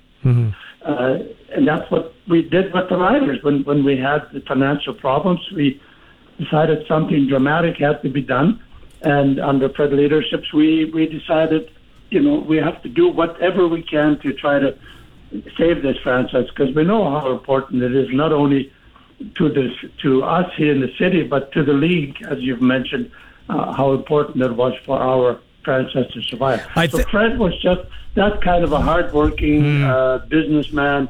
Uh, and and the community, uh, you know, uh, interested in the community, in the welfare of, of our community at large. I believe I saw him going out of the stadium the last game. I was going the other way, and it looked very much like him in a wheelchair. But because I got to rush to the Harvard studio under the, you know, in the restaurant area there, I couldn't stop to say hi. But uh, but I know he called us all the time and was uh, always uh, instrumental in our call-in shows and and this show too. All right, uh, He went to he, Go he ahead. went to every game. He went to every game uh, Yeah. uh, these, these years in, his, in in the wheelchair and so on. But Yeah. he went to every game and uh, remained a very very loyal and an avid fan. Yeah. Okay, John, before I let you go, uh, you know, uh, he's up there getting ready for this big game against the BC Lions, so you could talk uh, for him, but I want your opinion on what you think about this football team right now and, and how they're going to proceed going forward. Well, uh, I'm cautiously optimistic. Uh, I'm I'm a little bit concerned about you know the injuries that we've got going, and it's it's definitely affected us. And of course, losing Harris. Uh, although I, I don't, I'm I'm not as concerned as some people are, uh, because I I have a feeling this Fine kid eh, he could surprise some people. I I like him. I've I've looked at some of his background in college and stuff, and he he is just uh, one of those guys that is is a winner. It seems to me, and and a, and a really good passer. So I I'm pretty confident that he could surprise a lot of people. And and once we get some of our you know injured guys back, some of our receivers especially, uh, I think uh, we're going to be in the hunt. You know, I, I I'm pretty confident that we have a good shot at making the playoffs. John, that's all we want. A chip, a chair, and a chance, uh, just like uh, you did for Rider fans, Fred Wagman did, Tom Shepard. We wouldn't have what we have without guys like that and many others behind the scenes. Thanks for your time, John. I appreciate it. Anytime, Baldy. Thanks. Take care. That's John Lipp, former president of the Rough Riders, who brought Fred Wagman onto the board. Fred would succeed him, and Fred passes away at the age of 86. Our thoughts and prayers going out to his kids and his family and friends. When we come back, we'll do our pick the score. And uh, we'll hear from uh, Logan Ferland, too. This is the Sports Cage on 620 CKRM. Teen Rough Rider win over the BC Lions coming up here on Saturday. Five o'clock kickoff. Our pregame show here on your voice of Rough Riders football 620 CKRM is at two o'clock. And uh, yeah, we are your voice of not just the Riders, but let's be honest, the CFL. Nobody talks CFL football like we do in this entire country. Like it's not even close. So we're your voice, and we'll be coming to you from the Big Top in Vancouver. Anyway, he picks a 21 18 game. So he's got two tickets to the Ottawa game. We'll be in contact with you, Mike. And if you are the closest or right on the money for picking the score, we uh, will pick your name for the $200 gift card to SaskTel because it is SaskTel. Pick the score. And then you'll be in the running. If you get to that stage in the contest journey, you'll be in the running for a uh, sweet experience next year. You and three others going to watch a Rider game in a luxury suite. Right now, let's hear from Riders offensive lineman Logan Ferland. Bring up a bad memory, but take me through the, the mind of Logan Ferland when you see Trevor Harris go down this week. Uh, your your heart breaks for the guy. He's such a, t- a team guy and really has created something special here, culture wise. And uh, your heart breaks for for a guy that you know showing up first thing in the morning, last guy to leave, uh, day in day out, one of the hardest working guys on the field. So yeah, it's uh, heartbreaker would would define it. How do you move forward in, in that game and as a season without your starting quarterback? I mean, we, we got a new starting quarterback, right? We got Mason Fine, and we, we have to trust uh, trust his play. Mason's a very extremely good player, and uh, we just have to trust what he brings to the table. Did you have to flip a switch when you you know you obviously show compassion when your quarterback goes down during the game? I'm saying, and then all of a sudden you've got to still play the game and, and finish a game. Yeah, it's uh, it's a it's a tricky moment because uh, it's pretty emotional watching a guy, you know, possibly end his season. You, you know, you don't know what that injury is at the time, and uh, you know, if you were in the same shoes, you know, vice versa, it's the same thing. So, um, it is a it is a switch flip moment, like, uh, and that's just that's really what it is. You have to be able to just go back to uh, game time and uh, focus up. But as an O lineman, I guess I'll say uh, you- you're looking forward always, right? And, and it doesn't really matter who's behind you, or, or does it? Does it matter who's taking the snaps? I mean, nothing overall. Nothing changes too much. I mean, you might get a little bit different cadence. You might get a little bit different drops, but for the most part, our guys are really good at being consistent no matter who's in there. Uh, nothing really changes for us. So we just have to, like I said, trust what Mason's going to do, trust his play, um, give him enough time to make his reads, and we'll put ourselves in a good spot. It seems like uh, Mason's always the most positive guy in the room. Is that the case? Absolutely. I mean, we I think we have a lot of positivity in the room, and uh, but yeah, Mason's a very brings a brings a very positive mindset to the room as well.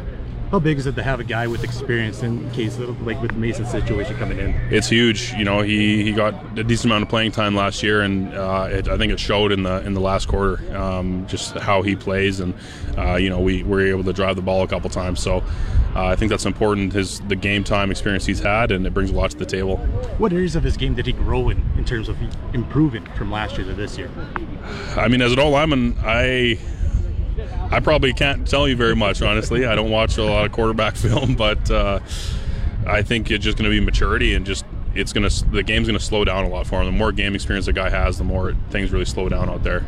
Just the old line. Can you just talk about the, the, the challenge you guys have been facing over these last few weeks with the continuity of different guys rotating, especially that left tackle spot. Yeah, I mean it's not just O line; it's our whole team. We've been we've been dealing with the injury bugs, so um, continuity is always a big thing. We need it, but we also can't make excuses, and that can't be an excuse for having a, a sloppy game. So uh, we need to bounce back and just get together as a unit and, and fix what we need to fix. And how big is it have a guy like Brand Council back this week? It looks like so far, at least today. Yeah, it's big. I mean, uh, Lofton does a great job as well, and uh, it doesn't matter who's in there. We're, we're going to play like the same unit. You guys need to play better as, a, as an O line. I, I believe so. Last game was easily our worst game this year, and we have a lot to improve on.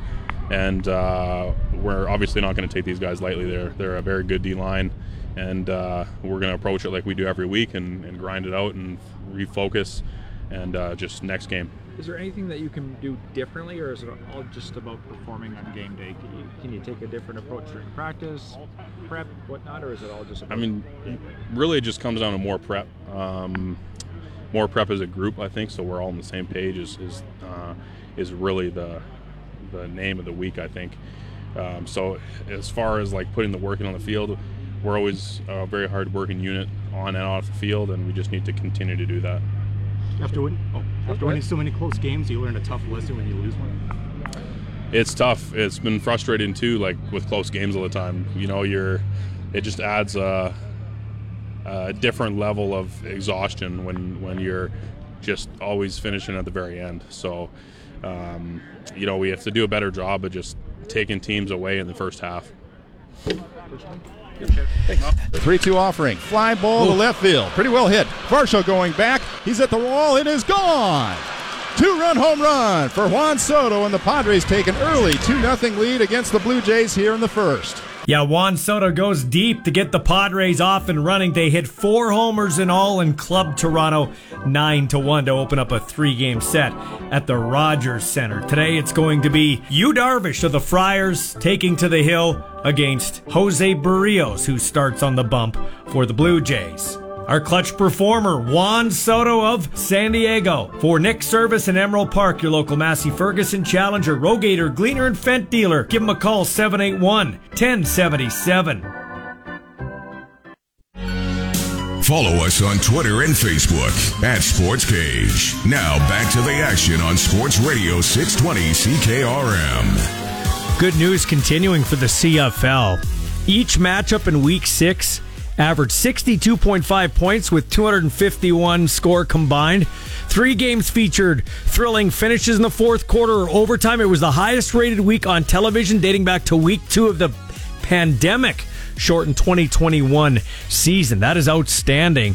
The uh, Hamilton Edmonton game averaged almost 579,000. Toronto at Montreal with you TSN and RDS 650,000. Winnipeg at Ottawa 490,800 and the Rough Riders 721,600 as the Stamps were in town. So that is a great job in terms of the eyes in the CFL, and slowly maybe we'll get some uh, fans back into the seats. Uh, and they're slowly coming.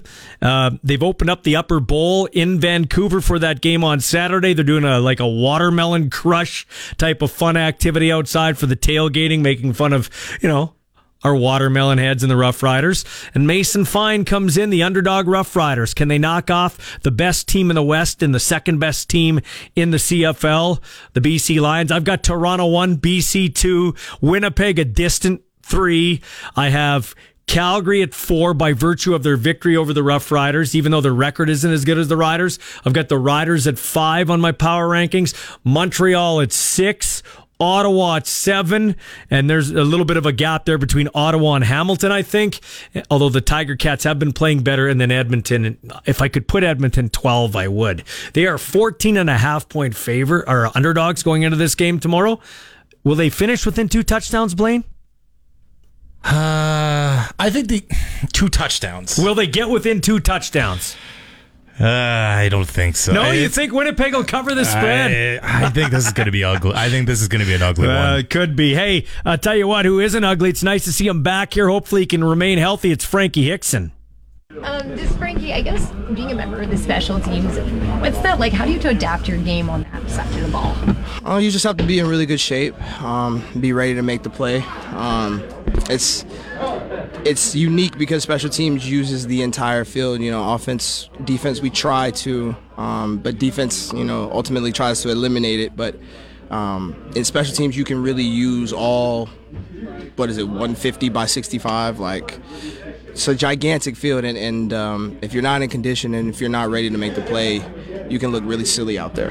What's it like as a teammate seeing Mario be able to do what he can do? Oh, it's uh, it's a great sign. Um, I think of the the team, but you got a great guy right there, a special guy, and um, he's not selfish. He's uh, definitely team first, um, and so he deserves to to have games like that. And um, you know, he's uh, he's definitely special. He's definitely a future Hall of Famer, and um, you know, we we love to just be a part of it. What can you learn from him?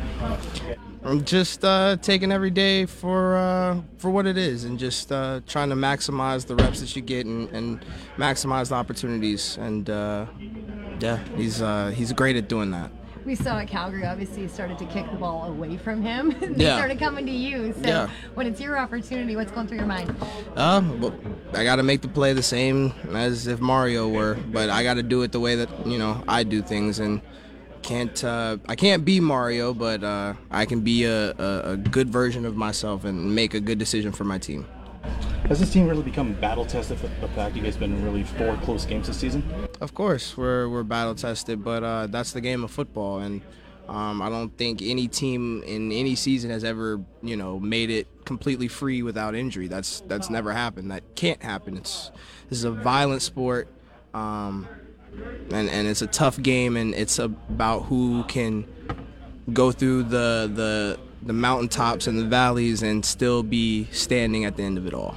Injury wise, how are you feeling? Are you looking to get yourself into a rhythm in terms of you know, as a running back? Yeah, I mean, it would be great to get into a rhythm, but it's, I mean, at the end of the day, it's whatever the team needs. Um, and, and whether that's on any of the special teams or if that's just me supporting my team from wherever I can be, I'll do whatever it takes to win. Has Mason been any different these past two days, you know, as a starting quarterback compared to before? No, I mean, this is a very next man mentality type of team, and I think we're showing a, a, a great example of it um, just every day and every week. And you know, no guy you've seen has has you know got the the lights in their eyes and, and shied away from anything. Um, everybody has just been waiting for their opportunity, and when it's come, they've made the most of it. And so there will be no different. Mason will do the same thing. What is the biggest challenge this BC defense brings to the table?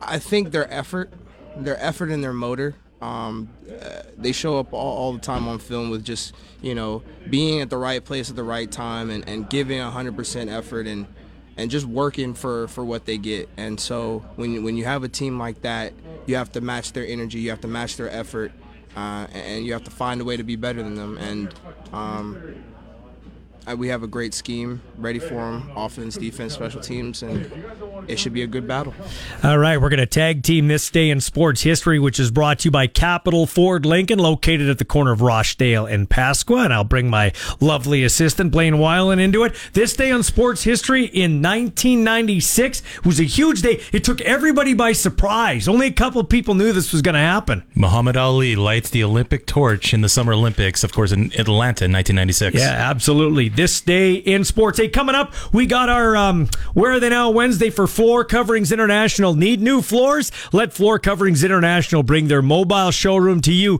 Visit their website for your free consultation. Your hard work, It allows the world to feed itself every day. Your rye, your wheat, and your barley. Your flax, lentils, and beans. Millions and millions of people need you to be out there. So while the world is relying on you this harvest, you can always rely on us, E. Barassa and Sons. If you need anything this busy harvest season, we'll be there. E. They're the names we speak with reverence or scream out loud. The names that help define us, inspire us, and build the game that we all love. Each Wednesday on the Sports Cage, we flash to the past with a legend to see if there is indeed life beyond the scoreboard. This is Where Are They Now? And time to wrap the show up with Where Are They Now? We do it on Wednesdays. We look at a player, a builder, uh, a coach, somebody like that in a, in a various sport. And we're staying with football here. It's brought to you by Floor Coverings International, North Regina. They'll bring their design hub right to you with all their floor coverings so you can look at your options in your own light of your home. All right, Scott Redl, former Saskatchewan Roughrider, BC Lion, and Winnipeg Blue Bomber lineman joining me here, Saskatoon's own. How are you today, Scott? I'm great, Ballsy. How are you doing? Doing, man. 1983 to 87, you play with the Rough Riders. Uh, not exactly a spectacular stretch in terms of wins or losses, but when you look back, when you look back on that, Scott, as a Saskatchewan boy, a you must have been proud. But what are some other thoughts that come to mind then? Well, you're absolutely right. We had some lean years, uh, but you know, I was born and raised in Saskatoon. My uh, oldest brother played in the CFL. He played for Toronto and Hamilton. So I kind of saw through him that there was a path to the CFL for me. And uh, I graduated from U of S and I was protected by the Riders in 83. And, uh, you know, I was very proud to play for the team. I mean, I'm, you know, I grew up watching them. Ron Lancaster, George Reed, George Wells. I mean, the reason I wore number 69 was because of George Wells, one of my idols growing up. So yeah, very very proud to play for the Riders. You know, the home team, and uh, you know we didn't win a ton, but had a lot of fun. And uh, have no complaints. You're full of stories, man. Because I met you in Edmonton when you were out there with the uh, with the Rough Rider alumni group there when they were putting something on before the very first game of the year. Is there one? Give it. Give my listeners one funny story from that time between '83 and '87. You got one off the top of your head, Scott? Oh man, uh, there's a ton of stories. Um, now I'm not sure which ones are appropriate for on air. Uh, give me one. Got to be. Yeah, give me one that won't get me fired. well, yeah, I won't get either of us into trouble. Uh, you know, the story that comes to mind, and it actually wasn't my years with the Bombers, uh, or sorry, the Riders. I played Bombers 89 and 90, and uh, it, it, does connect to the riders. Cal Murphy was our general manager in Winnipeg, and Cal was notoriously cheap. Cal was known around the league as being an extremely shrewd and thrifty business person. And uh, probably the funniest story is uh, relates to the riders again with Robert Mimbs. Oh yeah. Now, now Mimsy probably won't appreciate me telling this story, but uh, it really reflects who Cal was. So Robert came up, I think he came up from the Kansas City Chiefs. He'd been playing in the NFL. Uh, Cal was great at finding really good American talent, and Robert was a tremendous running back. So his first game, he was getting dressed and he got to, I mean, when you get your ankles done, they call it getting spatted, and he's got his shoes on, they were spatted, had his game pants on. So he went to Lenny, and he always I mean, most guys do. He played with two pairs of socks. Well, in Winnipeg, you got one pair of socks, and that was it. And uh, Robert was like, was like, "Come on, Len. I, you know, I, I need an extra pair of socks. I always wear two pairs." And Len's like, "Nope. Team protocol. You get one pair of socks." So, believe it or not, Robert Mimbs. This is like you know a seven o'clock Friday night game. This is 45 minutes to kick off. Robert puts on a bomber warm up coat and he walks over to Polo Park Mall from the old Winnipeg Stadium. Wow. Goes into goes into Foot Locker and the kid at the desk, Robert grabbed a pair of socks, and the kid at the desk goes, uh, "You're Robert Mimbs, aren't you?" And Robert goes, "Yeah," and he goes, "Hey, they're on me. Uh, they're free." and so Robert came back, and like we're getting ready to go out to warm up and pre-game, and Mike Riley's like, "Hey, where's Robert?" And all of a sudden, Mimsy walks in, and he quickly throws on his socks. So nobody really knew what was going on. So after the game, you know, you're having a beer with the boys and you're you're reminiscing about the game, and then it, the story finally came out that where was Robert? Well, he was over at Foot Locker getting a pair of Oh socks. Oh my so goodness, that's a classic story right there, Scott. Scott, Well, I mean, and Ballsy, you know, that was my days in Winnipeg. We were fortunate. We won the Grey Cup in 1990. Again, fulfilled a childhood dream of, you know, played for my home team Riders, won a Mhm. Grey Cup. But uh, yeah, the, Winnipeg was an interesting two years, to say the least. Well, I will tell you though, it's interesting because you were here from 83 to 87, some lean years, but in a way was kind of the start of the building blocks to what would be an 88 season where the Rough Riders would go uh, to the playoffs for the first time in forever and lost to the BC Lions. And were you with the Lions in 88? Well, so you want to talk about timing. So in 87, I'd played five years. I was just kind of fed up with losing. So I went to Bill Baker and I said to him, uh, Hey, Bill, you know, I'd like to be traded to Edmonton or Calgary. Joe Faragalli was the head coach in Edmonton, Mhm. and there was word that he wanted to get me in Edmonton. And so, so four days before training camp, Ballsy, I go into the clubhouse and Bill goes, "Yeah, I took care of you. I traded you." So I thought, excellent. Where am I going? Calgary, Edmonton. And at, it- it's interesting. At the time, I didn't even think about Winnipeg as a place to play. He said, "You're going to BC." I got traded for Rick Clausen, and I was like, "What?" And so hmm. I went out to camp. I I did all of camp. I probably would have made the team. I'm not a rain person. I, I just I just didn't like the vibe in BC. So I decided, well, I guess I'll I'll retire. So I would have been with the BC Lions. Cal Murphy phoned me right after the Labor Day game, said, "Hey Scott, we want to bring you into Winnipeg." Uh, but then Winnipeg went on a roll and started winning some games. So teams never make changes when they're on a roll. So long story short, I, I would have been with BC. I would have been with Winnipeg. Well, Winnipeg goes to the Grey Cup. BC goes to the Grey Cup. Winnipeg beats BC for the Grey Cup championship. And I'm like, holy crap, what terrible timing. And my goal, Ballsy, was to win a Grey Cup. I mean, that as a kid growing up in Saskatchewan, what else would you want? And so I thought, oh, what terrible time. But then I signed with Winnipeg in 89. Uh, again, talk about timing. We play Hamilton in the Eastern Final. We should have won. They beat us, as you know. I mean, probably Mhm. one of the best Grey Cups ever.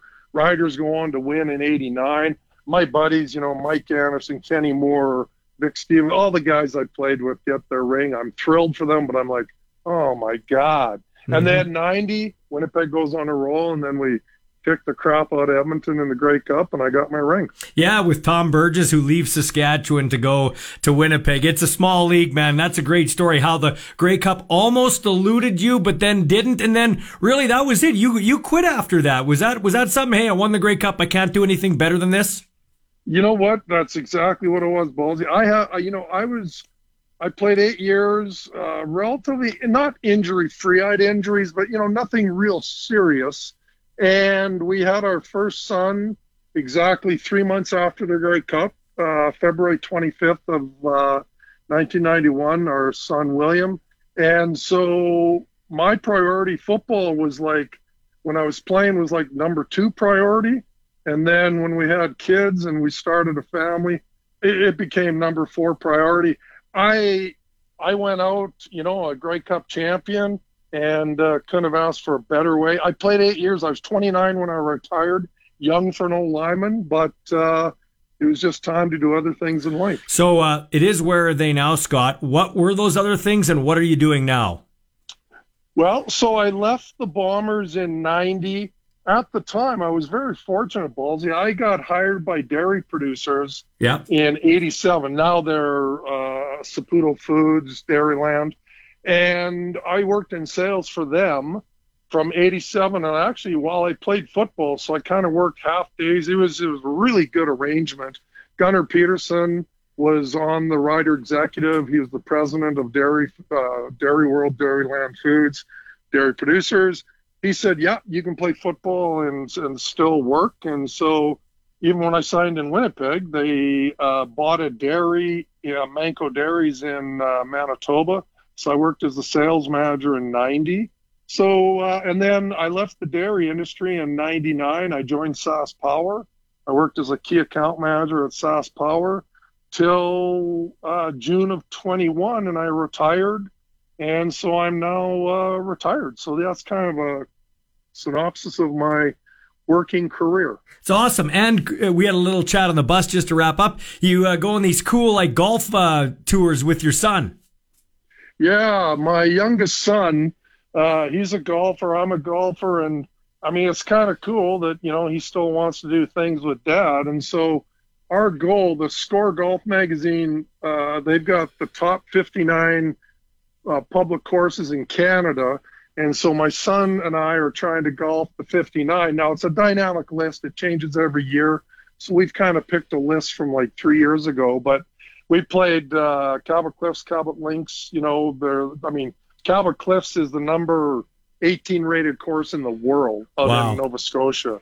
And so my son and I are trying to golf the 59 top. We were just in Montana and we golfed uh, BC, Montana, three or four courses on the top 59. So I'm at about I'm at about probably 39 courses, ballsy, and my son is probably around 30 courses. Okay, you So- gotta tell you gotta tell you gotta tell this one quick story. So uh, you used your negotiating skills from the dairy producer world and SaskPower account manager. You uh like you you at that Montana course because of weather or whatever you or the co- course course uh, reconfiguration or maintenance you weren't supposed to golf the whole course but the dude let you tell that story quickly Well, Ballsy, so my son and I, he planned this trip. We're going to go uh, to Alberta, BC, Montana, but the, the gem was the Wilderness Club in Eureka, Montana. I think it's ranked number 42 in the top 100 of the U.S. public. So my son set the trip up. Everything was set to go. So we get down to Eureka, Montana. It, it's literally like 14 miles over the border in the middle of nowhere. So we get there and uh, we're excited. It's a beautiful day. And the superintendent comes out and he said, Yeah, um, you guys are here to play. Uh, what time are you playing? You know, we said, Oh, in 45 minutes. He goes, Yeah, you know, we're, we're just going to start punching the front greens. So unfortunately, you're only going to be able to play nine holes.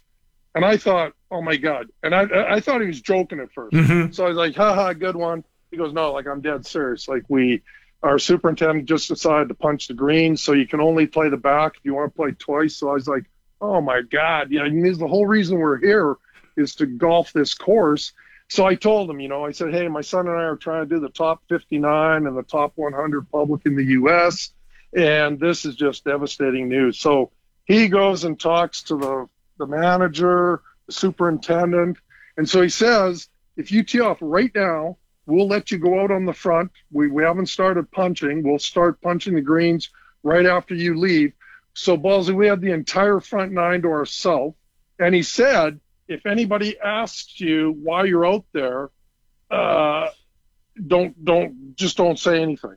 So we get out, we golf the front nine, we get we play the back nine, we play in a record time. It was just a tremendous round, really beautiful course. And so we went and thanked, you know, everyone that made that happen. Like we were very appreciative. And we uh, I said to the super the the GM, I said, so you know, that was awesome. He goes, Yeah, we had a couple people that are regulars ask like why we were out there. And I guess their answer to him was, Well, when the owner and his son show up to golf, they can do whatever they want. so so you know, uh, a tr- tr- I mean, a, a shout out to the Wilderness Club in Eureka, Montana. If you ever want to golf a beautiful course and tremendous customer service, go down there. That's Scott Redl, former uh, lineman in the Canadian Football League with your Rough Riders, BC briefly, and the Winnipeg Blue Bombers is a Grey Cup champ, our guest on Where Are They Now?